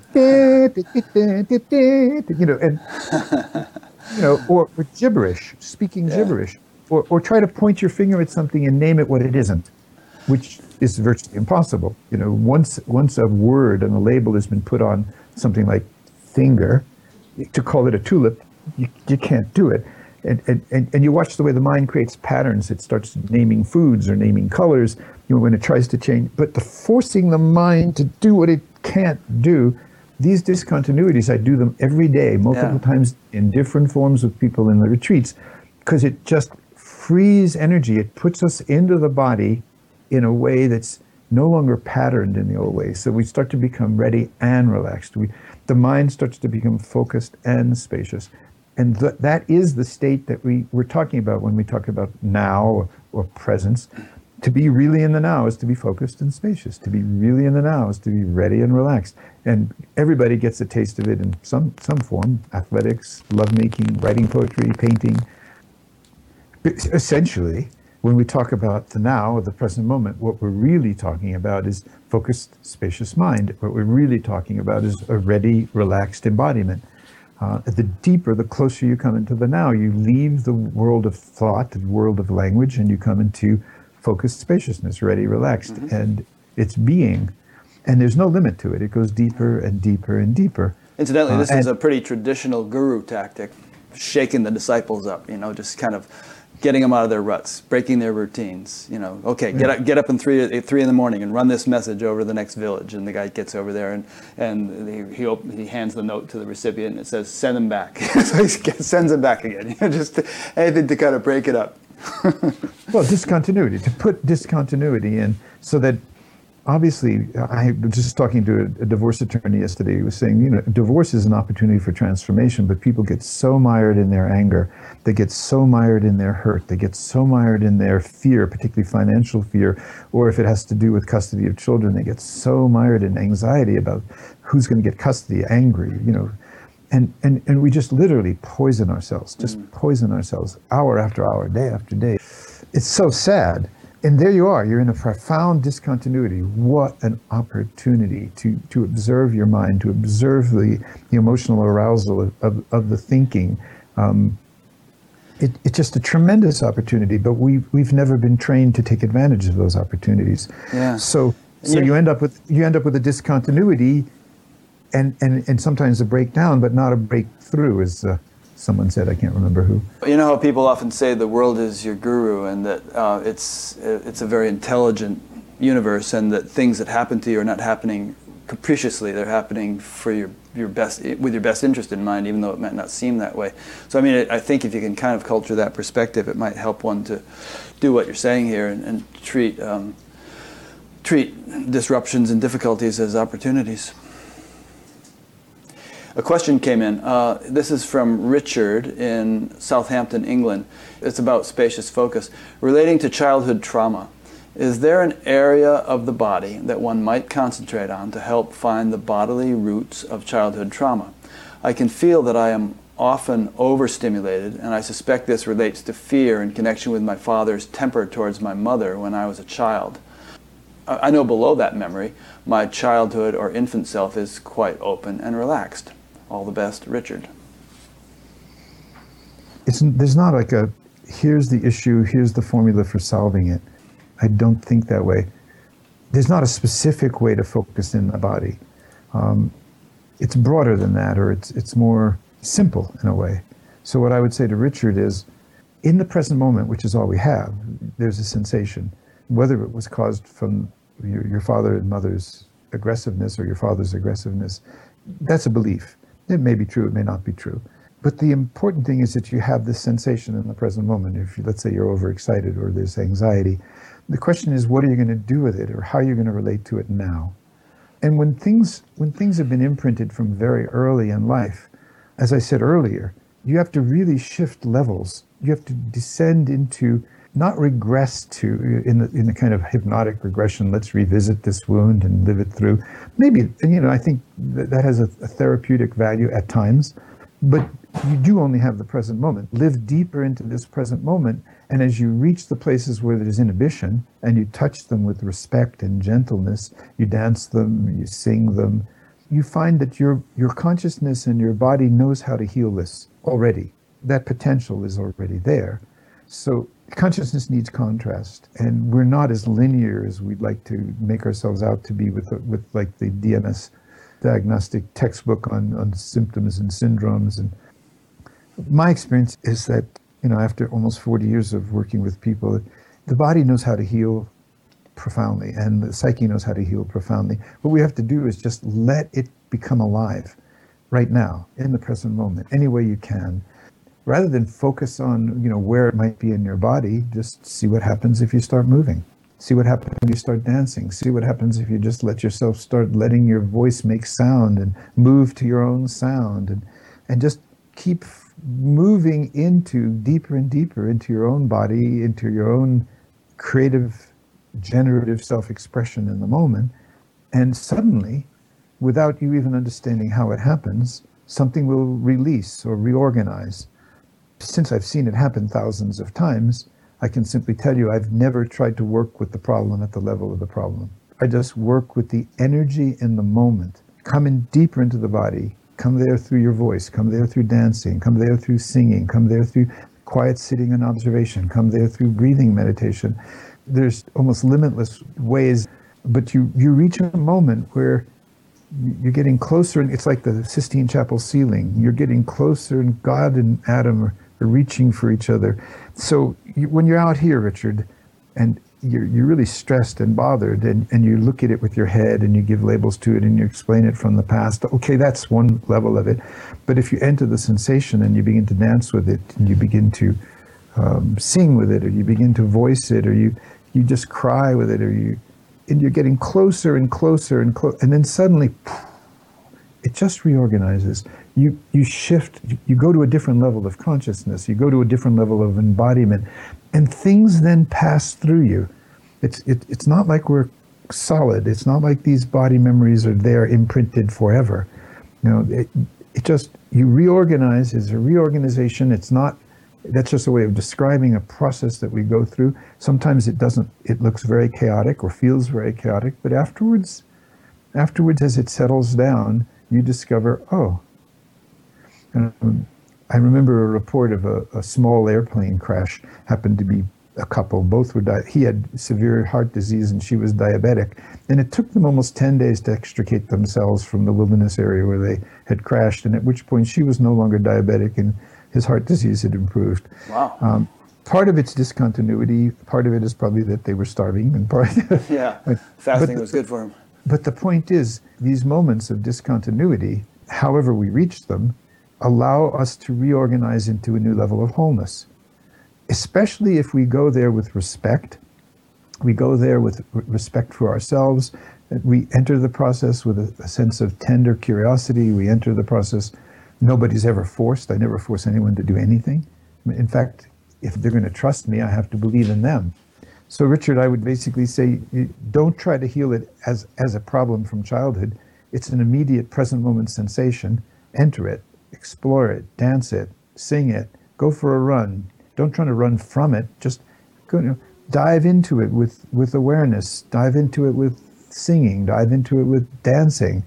And, you know, what, what did Gabrielle Roth say? Sweat your prayers, you know, with, with the five rhythms methodology of dance or five rhythms philosophy of dance that's basically how I would work with it. And there are other ways that I would work with, which comes to probably at some point talking about the mandala methodology. Yeah, let's. Um, you've kind of segued into energy awareness um, mm-hmm. in what you were just saying, which was the next point, and we'll get to the mandala methodology in a second. But you said uh, in in energy awareness that a human being has many kinds and levels of energy fields, and you you refer to something called sacred attention.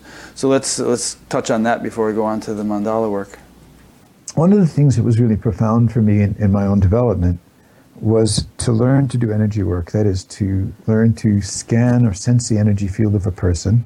And I, of course, I was coming from medicine, and in fact, I was still in medicine when I first learned about energy work um, in the 70s. And I thought I'd found this incredible methodology for healing, uh, and it is, up to a certain degree. It it it, it can be a, a, a very a profound form of healing. But what I got interested in was the state of consciousness I was in when the energy was the strongest, when it was being transmitted the strongest, and I was the most sensitive to it in terms of observing or sensing the energy in someone else, I thought, wow, instead of making this about energy work, why don't we make this about sacred attention? I'm, I'm changing the quality of my attention in order to be aware of the energy. I'm changing the quality of my attention in order to be a transmitter of the energy. So, how am I changing it? Well, I'm moving more and more into the present moment. I'm using something like the, the idea of the divine as a transitional object for surrendering to limitlessness. And then I'm letting that, I'm connecting to that and I'm letting it flow through me. Over time, I took the work out of the context of energy healing and put it into the context of what I called sacred meditation. Uh, and I teach people that to this day, you know, in all my retreats. So right now, for example, if, if, if we take hold of the chair and, and, and, and or you, that you're sitting on and you squeeze it hard, that's one form of, of delivering attention. And if you keep doing that, at first you'll be more alert, maybe you'll be more focused. After a while, you'll get tired, you'll get irritable. If you relax and you touch the chair very, very softly, and then you think, okay, well, this is pretty soft. I wonder if I could on a scale of one to five, if this level of softness is a five, I wonder what a one would be like, you know? And now I go, oh. So now I have to kind of, everything has to sort of soften inside of me. Turns out to be soft takes a stronger mind and more attention than to be forceful. So if I know that I can breathe in now and be opening to, in the sense of using words, opening to limitless consciousness, opening to the infinite, opening to universal energy, opening to unconditional love. So I use those words and those, those as transitional objects, a way of giving the mind a direction of attention. I'm opening to that, and as I breathe out, I'm allowing that to flow through me and be present in my eyes, my heart, my hands, and I'm just listening to you, and I'm walking with you, and I'm going down the road with you. So now I've taken the kind of thing that happens when a healer is working on a client, and we've put it into um, the gas pump. we, we, you know, we, we, we've put it into the, the daily environment, the everyday activity. So from energy awareness work, which becomes to me too narrowed and too limited when it's about healing or even when it's about energy, to the state of consciousness or the quality of attention that's necessary in order to be present in that energy, to finally being aware that as I breathe in right now, a part of me is connected to limitless consciousness. Is like the spaciousness of the sky. As I breathe out, another part of me is precisely present for this moment. That's how I evolved energy work. And, and you know, you can feel the field in a person, you can change energy in a person, but then you have to have a person as the receiver and the person as the giver. So then you have the, the John of God figure standing up there in Brazil, and all these people coming out of neediness to the great person who transmits the divine, right? There's just this level after level of mental construct between all of those people and who they really are. Now, if John the Divine gets rid of whatever he's wearing, gets on the subway or a bus in any major city in Brazil, would anybody feel any energy? If you meet Mother Teresa, but you don't know who she is and she happens to be dressed in casual clothes, are you in front of a great presence? If the Dalai Lama wears a little different mask and wears Western clothes, you, are you even going to know he's there? The fact is, to the extent that these people have really embodied it, there's a field coming off of them, and if you're sensitive, you'll feel it, and even if you're not, it'll affect you. But there's this enormous transference that goes if someone says, I'm a healer, uh, and that improves, kind of like placebo, you know, it, it improves the, the influence of the energy, but we still miss the point. The point is there's only this moment. At where is your consciousness resting? Is it resting in ego me and self interest and self involvement? Or is it resting in the, the limitless consciousness in which all of this sense of me is arising anyway, arising and disappearing, arising and disappearing? And do I want to be a healer or do I just want to be consciously present? And to me, very, very few people are going to make themselves into healers, and very, very few people. I've I've actually shared energy with thousands of people. I did it with every single person in a retreat for the first 15 years of my work. You and mean, I did it you'd go around one by one, or you do one by one? Spend yeah. a half hour, 30 minutes, 25, 30 minutes with each one, mm. and with every client, and with couples. You know, I'd have one couple, one person here, one I'd be in between them and sharing energy with the couples. So, with after thousands of times of sharing energy, I figured, well, I've learned what I need to learn from this. What is it really that matters? What matters is that I simply changed my consciousness, surrendering to the present moment, knowing that one way of understanding the present moment is that it's that it's God or it's limitless consciousness or it's perfect. You know, it's it's perfect in its own whatever way. It's pure white light. It's whatever you want to call it, and I become an instrument for that. I become a little more transparent to it. It flows through me. You can feel it. I mean, there's this energy that's coming out of the hands. Um, it's it's flowing off of you. It it affects people. They they you know I put my hand over someone. They go, wow, I can feel that. It's warm. It's tingly. It's at a certain point, I realized using energy that way was tiring me. Was beginning to burn me out. And I started. I just said, and also I'm buying an identity you know, if I have this power, people look at me in a certain way, that makes me more safe because I'm special. And I, I just didn't want to be special in that way anymore. But I didn't want to give away the intelligence of being present to that limitless consciousness, breath by breath, moment by moment. So it's a practice. I just, the same energy that I would have used to do healing work on those thousands of individuals when I did it individually years ago is always with me all the time but I don't activate it unless there's a need for it. Mm. And most of the time, I don't have to activate it at all. It's activated by the people around me. I, I just feel it suddenly just go, Whoof, and there it is. And it's happening. It's just activated. It can be a dinner with people that I know or, or meeting someone new. It, it, it, it even happens on a train or on an airplane kind of spe- probably specific to some particular person or some particular situation, right? It, without you even having to understand why this person or why this situation. Kind of like that story in the Bible where Jesus was walking along and some woman came up behind and touched his cloak, you know, and he turned around and said, you know, you touched my cloak, I felt the energy transfer. Yeah, and she said, "Oh, you've healed me," and he says, "It's your faith that healed you." Right. Um, yes, exactly that if we want to live into long old age and be conduits of this energy, we can't force it. We have to let it, we have to just stay in a kind of innocent humility and let it flow through us when we need it. Because for me, for example, if I were to activate energy now in order to have an effect on an audience or a group, why would I do it? I would either want some form of control, it would have to do something with power, or I, I wouldn't believe, I wouldn't be trusting the rightness of the moment as it is. Okay, so since I I am surrendering to trust the rightness of the moment as it is. There's no reason for me to activate something. It will activate of itself. It's there of itself. And it just keeps, as when I talked about body wisdom earlier on, part of the body wisdom is this stronger and stronger transmission, but it's subtle. It's not it's not hurting the body anymore. It's just this. Mm. That's an important point. So it actually used to hurt your body.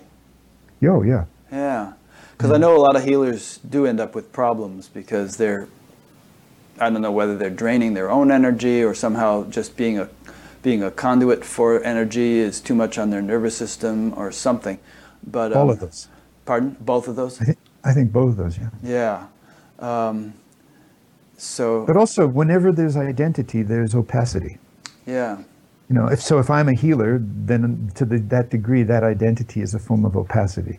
You are not healing may happen through you, and but who you are in the essence of yourself is unwordable, unnameable. It, it, it's not an identity. That makes you completely transparent. Now the energy does what it wants to do, yeah. and it moves as it wants to. And every one of us can learn that. That doesn't mean you know. Every one of us can learn to be that that much more transparent, that much more available to this limitless energy, this limitless consciousness, and a vessel that's transmitting it, radiating it into the field and, and so that field is an intelligent field because it's not coming from the limit limitation of a specific level of identity. It's coming from a much more universal. It's sort of like a fiber optic device versus an electric cable. Only a certain amount of information can go through an electric wire, but through a fiber optic device, 10,000 times more information for the same diameter of cable yeah. can go through. And so, as we keep surrendering, surrendering, surrendering into just the yes of this moment, um, that what operates through us is this is, is this amazing intelligence as an energy, as a consciousness. It, it, depending on what level you talk about it, it's a it's a it, it's an energy, and as an energy, you can feel it. It's palpable. Mm. As a consciousness, something changes inside of you, but you don't know necessarily why it's happened. I often say to people, especially when I'm coaching people in in, in the business world, that no matter what interaction you're in, don't give up your own agenda. But at the end of that interaction, every person there should feel better about themselves. Okay? This energy thing reminds me of Amma, whose picture you see over my shoulder. You know, she'll sit there for 10, 12, 14, sometimes as many as 24 hours without getting off the couch, um, you know, hugging people one after another. And it's not a trivial gesture, it's this profound sort of attunement thing that takes place. And come away fresh as a daisy, apparently. I mean, just she, she experiences physical pain from the repetitive motion, but there's this sort of like joy and buoyancy that just can, continues. And, you know, whereas most of us would say, get away from me after an hour or two of that, it's like she just says, bring them on.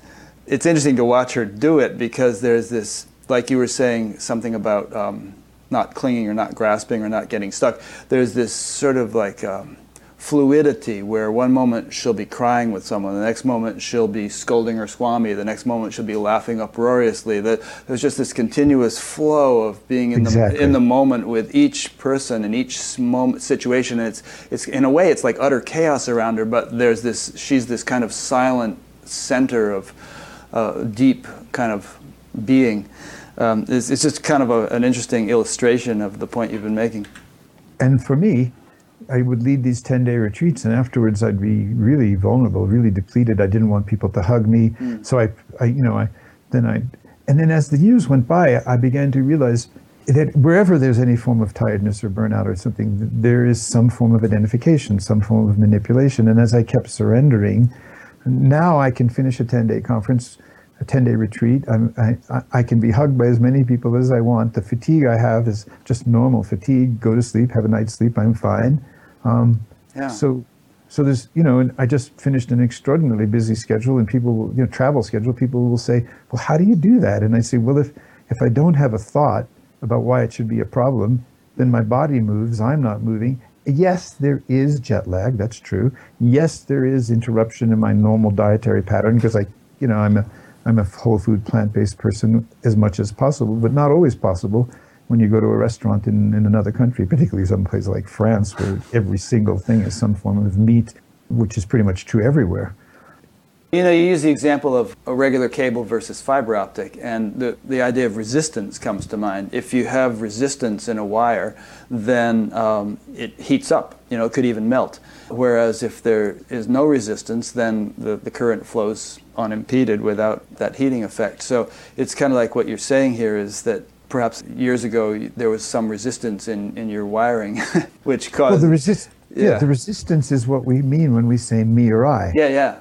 The resistance is the belief that somehow I'm a, a separate, self existent psychic entity. Yeah. That I'm the source of these thoughts, I'm the source of these feelings, I'm the one that's causing this to happen. And that me does not exist.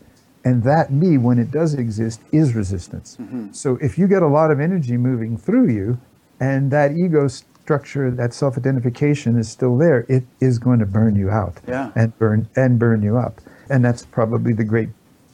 The paradox is nobody is born transparent you know and it, you have i have an awakening at 30 and i'm made transparent for a little while to extraordinary energy. And then after that my ego self my me comes back in trying to understand all this and live its life and plan organize the future and take care of the, you know all the daily aspects of, of necessity the field of necessity of daily life.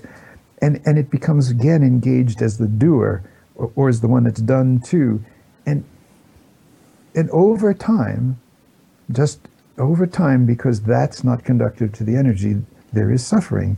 So then over time, there is relaxation and more relaxation and more relaxation. But it's not the relaxation into a diminished consciousness, it's the relaxation into an even more embodied, present, ready, awake state. And words like humility are really important, and words like compassion are really important, and words like forgiveness are really important, and and trust may be the most important of all for me, because once there's trust, there's just now. You know, if there's not trust, then something has to be fixed or changed, and I'm on my way to the life I need, and I'm on my way to the life I should have, instead of I'm in the life mm. that I have. This is it, and and so I'm, you know, I'm slowly learning trust, forgiveness, humility, steadily, and as that as that happens, then the transmission is is clearer, purer, and, doesn't hurt me. Mm-hmm. You, so you've been talking about the diminishment of the me, um, but would you say that there's still very much a sense of personal self in a way? I, have I've had discussions with friends about this, where some of whom say, there's no sense of me anymore, no sense of personal identity. Um, and I don't understand how they can function or who I'm talking to when they say that. Um, it seems to me they're always but that's just from my perspective. I mean, maybe I just don't understand where they're at. But it seems to me there's got to be some sense of personal identity to a certain extent, or else you wouldn't know how to put a fork in your mouth. You know, I mean, there would be you'd just as soon put it in the wall or something because there's no, you know, identification with this here needing sustenance. Um, does that make sense? Yeah. Can you have a circle without the central point? I would say no. By its very nature, a circle is is something it is determined by a, a, radius, a diameter, a circumference, and you can't actually measure the circumference. It's a, it's a transcendental number, pi. I think there's always something that is me. But the identification with me is a separate person who's important, who needs to be understood, who's not being seen, you know, that me, that me can fall away. That me can become less and less and less and less and less present. And still, I'm talking to you, and still, I organ. You know, we did all that it took to organize this, yeah. and that meant planning. You, you, and you have back pain, and there's you know this, and there's that, and you know we need to, yeah, eat, right, need exactly. to eat lunch, and I mean, there's these personal sort of things. Right, and and you know, I think every person has to decide or choose. You know, mm. in a certain sense the trajectory of where their life is going based on what they've experienced, what what they want to do. And some people are completely identified with the material world, and they they believe that they they borrow their identity from you know what they have financially. Let's say, if, and if so, if they have a lot of money, they they're self-important. And if someone has more money, then they're, they're more important than the person who has less money, and so forth. If you're not borrowing your identity from your tribe, from money, from being clever, from being smart, then then what happens is you begin to start to overflow from this place that we can't name. And it just it overflows. Now it, to say that that's me would not be true you know? To say that i'm working constantly to let go of self-involvement and identification which is a resistance to life and that i don't want to derive my identity from um, what I have or don't have, or how smart I am, or what group I belong to, or whether people love me or don't love me, or like me or don't like. You know, it, it, you know, those those terrorists they they are they have no center, So they derive their identity from a belief system. They derive their identity from the group that shares in their d- belief system. They arouse their own emotional reality out of their beliefs, um, out of their judgments, out of it, you know, and then they make it even more real by behaving. Yeah. And then they behave in their crazy way, and they're lost. They're completely lost. But everybody else is, until you're awake to some extent, you're lost in a similar way, just not so extremely and not so destructively. I was watching a documentary by Fareed uh, Zakaria the other night about the Mumbai terrorist attack about five years ago, and they, they one of the terrorists wasn't killed, and they, they were talking to him. He was in a hospital bed, and they said, "Why'd you do it?" And they said, "Well, they told me I would become a big man, and I would go to heaven." You know, and you know. First of all, it's that they told me he was completely buying into what these other characters had told him, and then there was this sense that, just as you said, you know, self-aggrandizement and some promise of future reward, all based on belief, and you know that doing some horrible, violent, absurd thing was actually going to produce those benefits. And there's no remedy to it except consciousness. Yeah, yeah, good point. Yeah. what we should just try to understand from all this is the nature of how people become identified and do these things and, and borrow their identity from externals and from what people tell them from belief systems and but we do it all the time. You know someone comes up to you and says oh you're looking really tired. You, what do you feel in that moment? You know? Mm. someone comes up to you and says wow you're looking great. What do you feel in that moment? Yeah. you know? You see? I mean and it happens all the time. Our, our parents are constantly telling us do this don't do this who we are who we aren't. And and so the initial stages of development that form the functioning human being that you and I are at the level of me or ego I, that's a stage of development that can't be skipped. But as long as we're still borrowing identity from the outside, then we're going to manipulate. We're going to narcissistically manipulate people in the world to see us the way we want to be seen. That's what ISIS is doing. It's narcissistically manipulating the world to see it in a particular way. And the only way to, to counter that is, is a certain kind of education, spiritual education. In fact, I just read a recent study that people, young people who have had some uh, religious training in Islam, are much less likely to be radicalized than the ones who never have. And that's really interesting. So the radicalization, so-called, I mean, I call my re- deep retreats radical aliveness because I'm talking about coming to, to the roots of aliveness. Right. But radicalization in this sense has to do with people becoming so much the instruments of a particular limited belief system and deriving identity from it and getting people to see them in a certain way. And, you know, the fact that we will allow them to cause us to be afraid and the media will emphasize words like terrorism, in a sense, playing into the very thing that they're attempting to do. We start to derive our sense of identity as victims or as avenging angels and everywhere in between for an act that, that is essentially an act of pure unconsciousness. You say in your notes here, deepening in consciousness is the obligation of every person and the most important form of service you can offer the world. And let's use that as a segue into your final point, the, the mandala work for presence and emotional clarity. If you watch where your mind goes, if you become observant, if you that witnessing consciousness, which I would say the birth of the witnessing consciousness is what is a good way to describe awakening.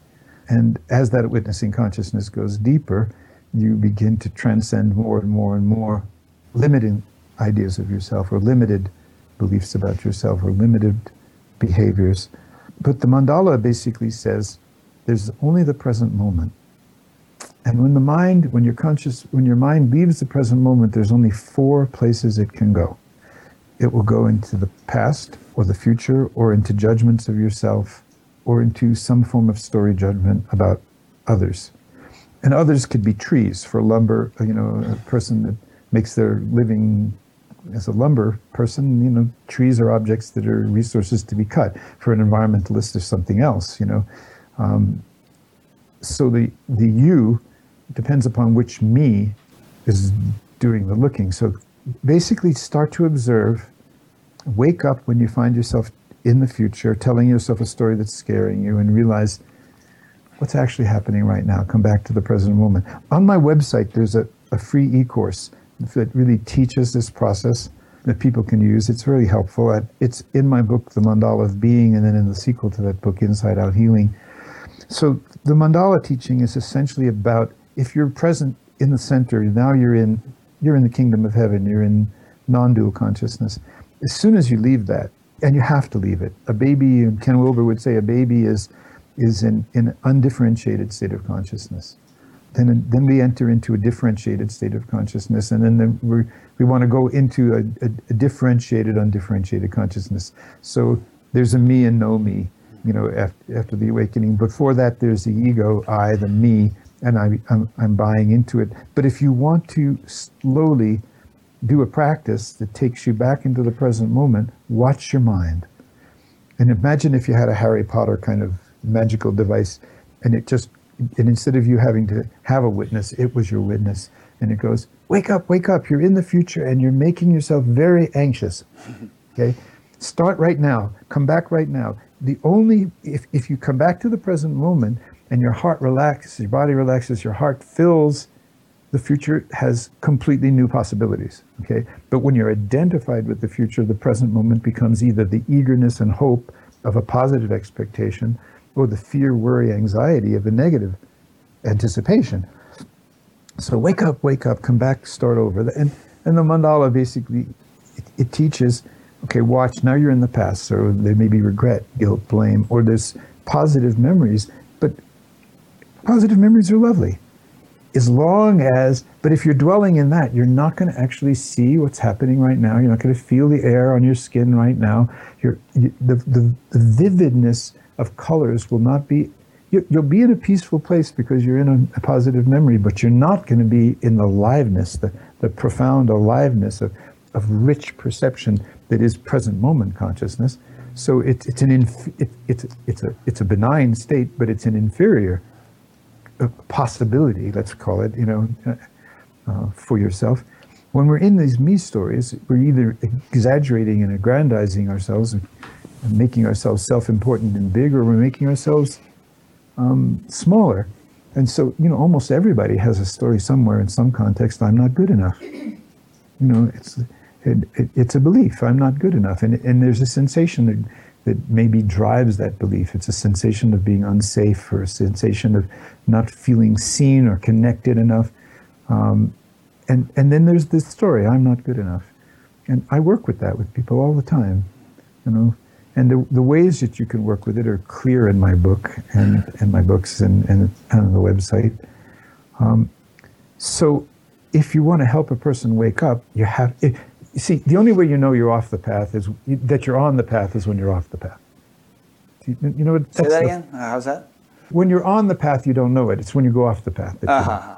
Particularly because you start getting slapped around a bit by. Yes, yeah, or, or if you're doing if you're doing TM and suddenly you've forgotten the mantra completely and you're in some imaginary conversation, imaginary interaction with a person because you're angry at them and you haven't been able to resolve the, and then you wake up and you go, oh, I've lost the mantra or I've lost the breath awareness in my body. You were talking about scanning, kind of like, like an MRI scan through the body or CAT scan through the body. You, have lost this immediacy of present moment sensation, present moment perception, um, and, and the mind is absorbed someplace, right. right? Well, it's going to be absorbed in a simple sense in stories about you that are either going to make you bigger or smaller. It's going to be those what I call the me stories, or it's going to go across to the other side because subject me, object you, it's going to go, and then you're going to be lost in judgments of other people, or judgments of your house, or judgments of your career. Okay? And every one of those thoughts will arouse something anger, resentment, bitterness. Future stories will create hope or fear, basically, in simplest. And the past will create positive remembrance or negative remembrance. And, and all of that is mind generated. And if you start to observe that carefully, and I take people through long clear processes of feeling the shift when they're identified with the story, like I'm not good enough, and they step into the present moment and they're not identified with that story. Or we balance it by taking out the complement to the story. You say, I'm not good enough, or what's the proof? And you know, oh, da, da, da. Okay. Now, you can't have the cons, you can't even con, you can't have the conceptual structure, I'm not good enough, without burying its complement. I am good enough. Mm. So there's no such thing as hot without an experience of cold, right without wrong, good without bad, up without down. I'm not good enough means you've buried in your shadow, I am good enough. Okay, so now I'll say to someone, take out I am good enough. It, it's a different psychology. You, you, there are situations where you're in that, but this was a situation where you're in, you're identified with I'm not good enough. Okay, now prove it to me. Where's the? Change your psychology. Find the evidence you're good enough. And then people, person will say, well, I've done this and I've done that, and I have friends and I've traveled and I've, I've been six, and it just goes through thing after thing after thing. And I say, well, how do you feel now? I feel wonderful. I feel light. I feel free. I feel open. Okay, okay. So now you have two choices. You know, positive thinking will tell you identify with I am good enough. Or neti neti, one of the older teachings will say neither this nor that. Try to be I'm not good enough and I am good enough. I'm not good enough. I am. Um, you can't do it. So there comes a moment where you have to just drop them both. And now you're once again in the present moment, not conditioned by the arousal, the unhappiness of I'm not good enough, or the positive affirmation of I am good enough. You're, you're back into something more essential. So the mandala methodology basically says watch your mind, watch watch your thinking, watch your, your ego dynamics, and power of awareness says you're more than that. So let's engage them in a very creative way that leads you back to the present moment. In other words, instead of being, there's no way to teach people present moment consciousness. You can teach people how they leave the present moment. Hmm. At the moment you realize you've left the present moment, you're back in the present moment. And so that's what the mandala methodology is. It's, it's, it's, it's very powerful. Just yesterday, last night, in fact, there's a, a new thought, very, I can't think of the name of them, them right now, a new thought group in, in LA, a very dynamic minister and his wife who does the music. And they, they they, they teach a course they, they use my book, The Mandala of Being. So the first eight week segment or six week segment of their course is reading that book. And so they invite me, and I Skyped with them yesterday, last night between uh, 9 and 10. No, it was Thursday night, excuse me, between 9 and 10. And it was just people telling me how that book changed their lives. How they, you know, that one woman was talking about how she reads the book and she shares it paragraph by paragraph with her mother and how it's changed her mother's life. Because suddenly suddenly instead of hearing about the power of now, you got to hear about the power of not now. Essentially, if you're in thinking, you're not now. If you're in thinking, you're in the future, the past, or judgments of yourself, beliefs about yourself, judgments, beliefs about others, and anything else. Money, God. I mean, that's where most people are. They don't have a direct experience of God, they have a belief in God. Meister Eckhart said, When I am there, meaning as a me or an ego, then there are gods. But when I am not, there is only God, mm-hmm. and I am God. And for that, that was heresy because he was saying that he and the Father were one. And, you know, but only Jesus can be the Son of God, you know, in 15th, uh, 14th century Christianity.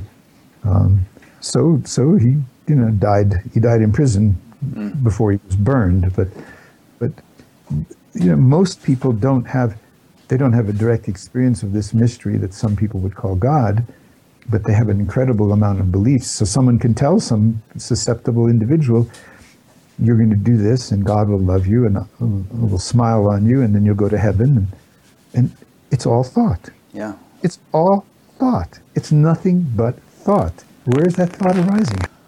I don't think we covered all the main points. You also had like differentiating emotions from feelings, transformation through threatening feelings, working with dreams, and living an evolutionary relationship. So P.T. Barnum said, always leave them wanting more. Um, so I think we're probably going to have to do that because we can't take the time to delve into each of those points in as much detail as I would like, and because um, we've gone on pretty long. But um, what can we say, or what can you say, in as a synopsis or as a summary of everything we've covered today, and perhaps anything we didn't cover? Uh, things that you would like to leave people with uh, who have been watching this interview? First of all, I'm grateful. I'm grateful for the thoughtfulness of you've brought to the interview. So thank you. And I'm grateful and, to you for doing it with me. It's symbiotic. Good. For the people that are listening, whatever touched your heart, keep it as best you can. Whatever you didn't understand, don't worry about it. But don't give up. If you decide to just keep waking up moment by moment, coming back, starting over in this moment, it, you will get, you know, you'll have to face the feelings that are scary we didn't talk about that. How do we deal with these very scary feelings? Um, but but gradually, slowly, through vulnerability, through openness, your heart will open more and more, and, and you will become the embodiment of the very thing we all need to do to, to, to, to keep evolving and to heal each other, uh, heal our relationship to the world, to the planet. Um, so my, my, my feeling is just just keep going, keep mm-hmm. going, keep going. Don't give up. Don't or, give up. Or as Mr. Natural put it, keep on trucking. Right? Keep on trucking. yeah, and and you know that's the greatest gift you can give to anyone is how present you are to yourself and how present you are to others. So that's basically how I'd sum it up. Um, I think it's a great. That's a great summary point because seek and you shall find, knock and the door shall be opened. There's definitely always a result, I would say, if one just perseveres. What is it the Gita says? It says, no effort is lost and no obstacle is no obstacle exists. Even a little of this dharma removes great fear. I think personally that you know pursuit of the spiritual path, however one decides to pursue it, is the most worthwhile thing a person can do in life. Uh, and of course, there are all kinds of wonderful expressions of that that benefit others. I mean, I interviewed a guy, Adam Bucko, I'll be putting that up soon, who spends his time helping homeless kids in New York City, and that's his spiritual path.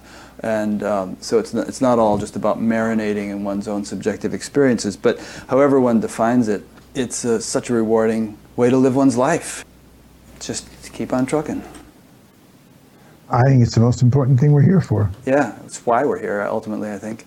Yep, and we're really fortunate. Uh, I just feel grateful.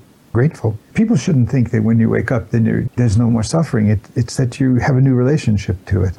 I had a friend that framed it uh, the paradox of, you know, is enlightenment freedom from suffering or the capacity to suffer? You know, how would you know the difference?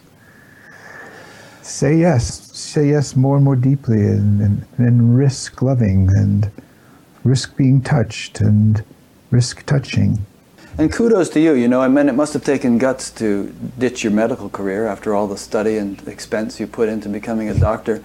And you know, it's it's. I think it's really neat that you've been serving people for so many decades in the capacity you have. It's a life well lived, and I hope you continue to live it and do it much longer. Thank you. I appreciate that very much. Thank you, Rick. Oh, you're welcome. I forgot to mention Richard's website, which is richardmoss.com, and I will be linking to that and to his various books, which you can get on Amazon, on the page on Batgap for this interview. So, on that note, let me conclude. I, I've been speaking with Richard Moss. I suppose it's Dr. Richard Moss, but you don't usually use the doctor. And it's been a great conversation. I've really enjoyed it. I hope you all have too. There have been about 40, anywhere from 30 to 50 people online throughout the conversation, but many thousands will watch this in the coming weeks. If you are watching these interviews and would like to watch them live so as to submit questions to the guest, um, there's a link on the upcoming interviews page on, on under future interviews on batgap.com for the live streaming thing of each interview. If you explore around the site, there are a bunch of other things that I always like to call to people's attention. You can sign up to be notified by email each time a new interview is posted. There's an audio podcast of it, and there's a page that shows you how to link up to that on various devices. There's the donate button, which I mentioned in the beginning. The past interviews are categorized four or five different ways under the past interviews uh, menu, so check that. That's about it. So thanks for listening or watching, and thanks again, Richard. And we will see you for the next one. I hope there is a next one. Yeah. Enjoy it. Alrighty. Okay. Bye bye. Thank you so much. Bye.